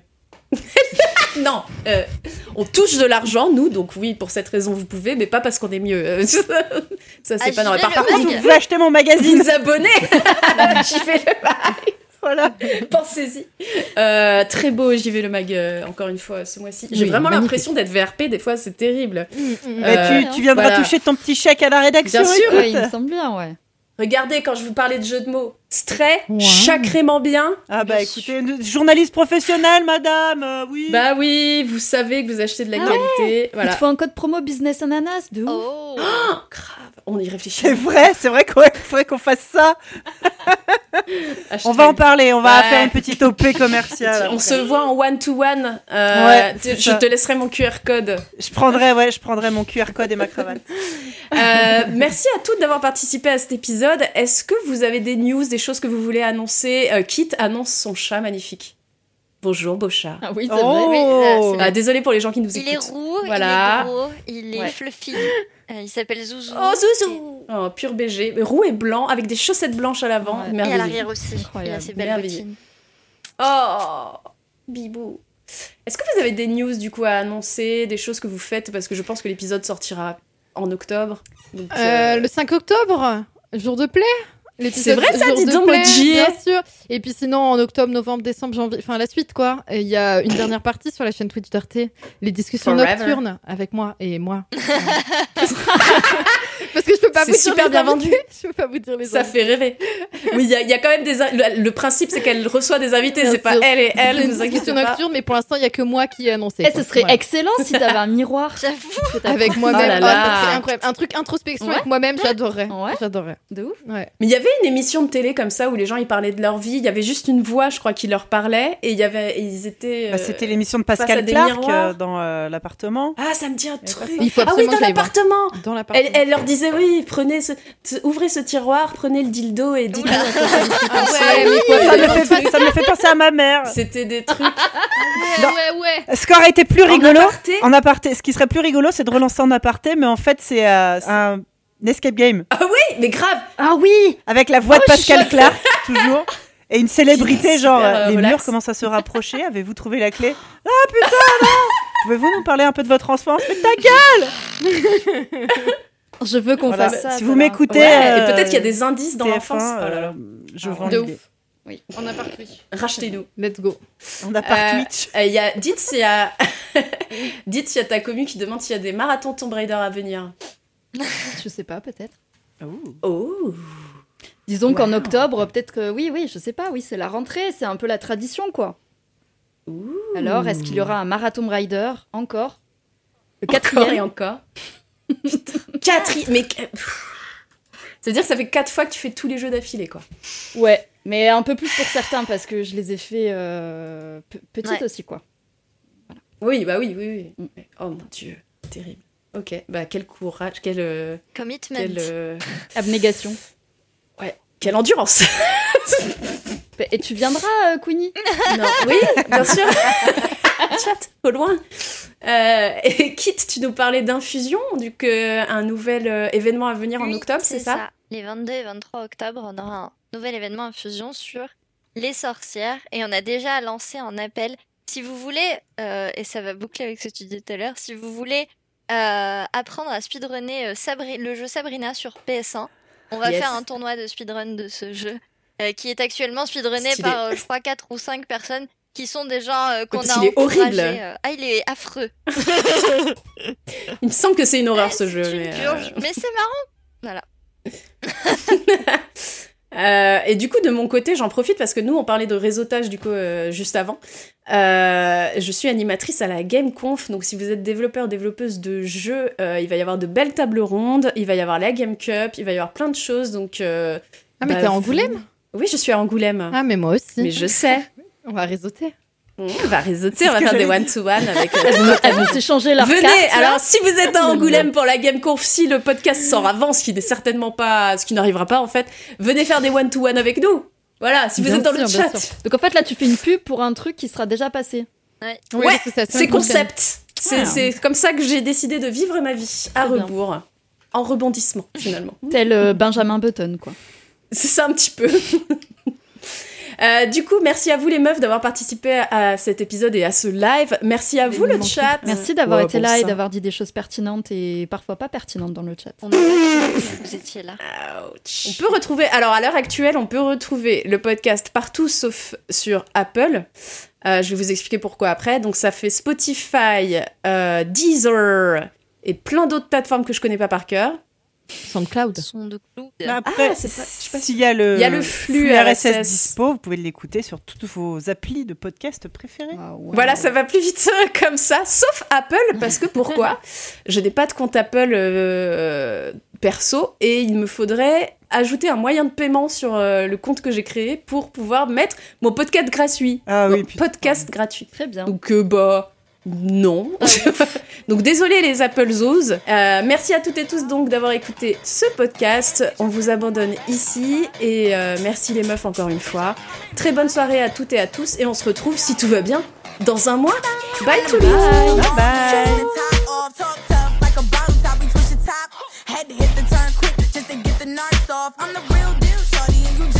Knockoff. Shake it up, no Coca Cola. I'm the one that pop. Hit me on my Motorola if you need some narcos. I've been working every day, no I ain't never call off. Talking on Instagram, that pistol make you log. No race, I went easy cause the pace I be pushing. And the store, I'm like a chef, they like Rico, what you cooking? Probably one of these bitches' heads, I'm better than all the. No, this is not a drill, ho, this shit is not a test. You need to roll out, cause you acting too hesitant. I bet you can't count all the money that I just spent. Niggas sing it to the feds like they Jasmine. My rack's too big, I just pop my rubber band. What, what, what, what, what, what? Bitches on my dick, so what?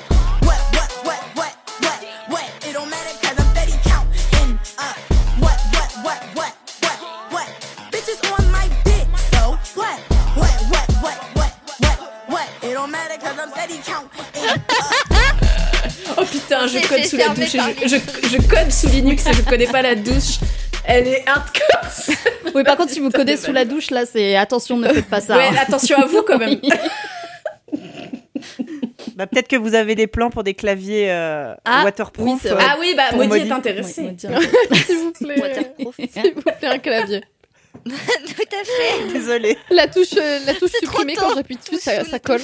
Ça colle. Ah, t'inquiète, c'est t'inquiète, ça va horrible. coller, mais après ça, ça va sécher, ça va casser, t'inquiète. Enfin, pas la touche, mais euh, la. T'inquiète. Ok, ok. J'y crois. Oui. Incroyable. La colle va Ça s'est passé comme ça pour moi, Euh, t'inquiète. Si tu, je sais pas si tu chopes des abeilles, peut-être qu'elles vont, euh, Elles vont collecter bouffer le le- sucre. Ouais. Hmm. Alors c'est plus trop la saison, cela dit, euh, elles sont plutôt un peu clamsées les abeilles. Déjà d'une manière générale, les abeilles sont un peu clamsées. Bah justement, on peut peut-être faire revivre les abeilles à base de claviers. euh, Mettez vos claviers, euh, c'est ça. Mettez vos claviers collants sur vos fenêtres. Bien sûr. Mets ton, mets ton clavier sur la fenêtre. Bon, vous avez mon attention maintenant, mais je ne sais pas si j'ai la vôtre. Comme dans ces vieux jeux vidéo C'est impossible que ce soit Mad Max. Ouais, les filles jouent pas aux jeux vidéo d'habitude. Je vous interdis de me vénérer Je ne vous appartiens pas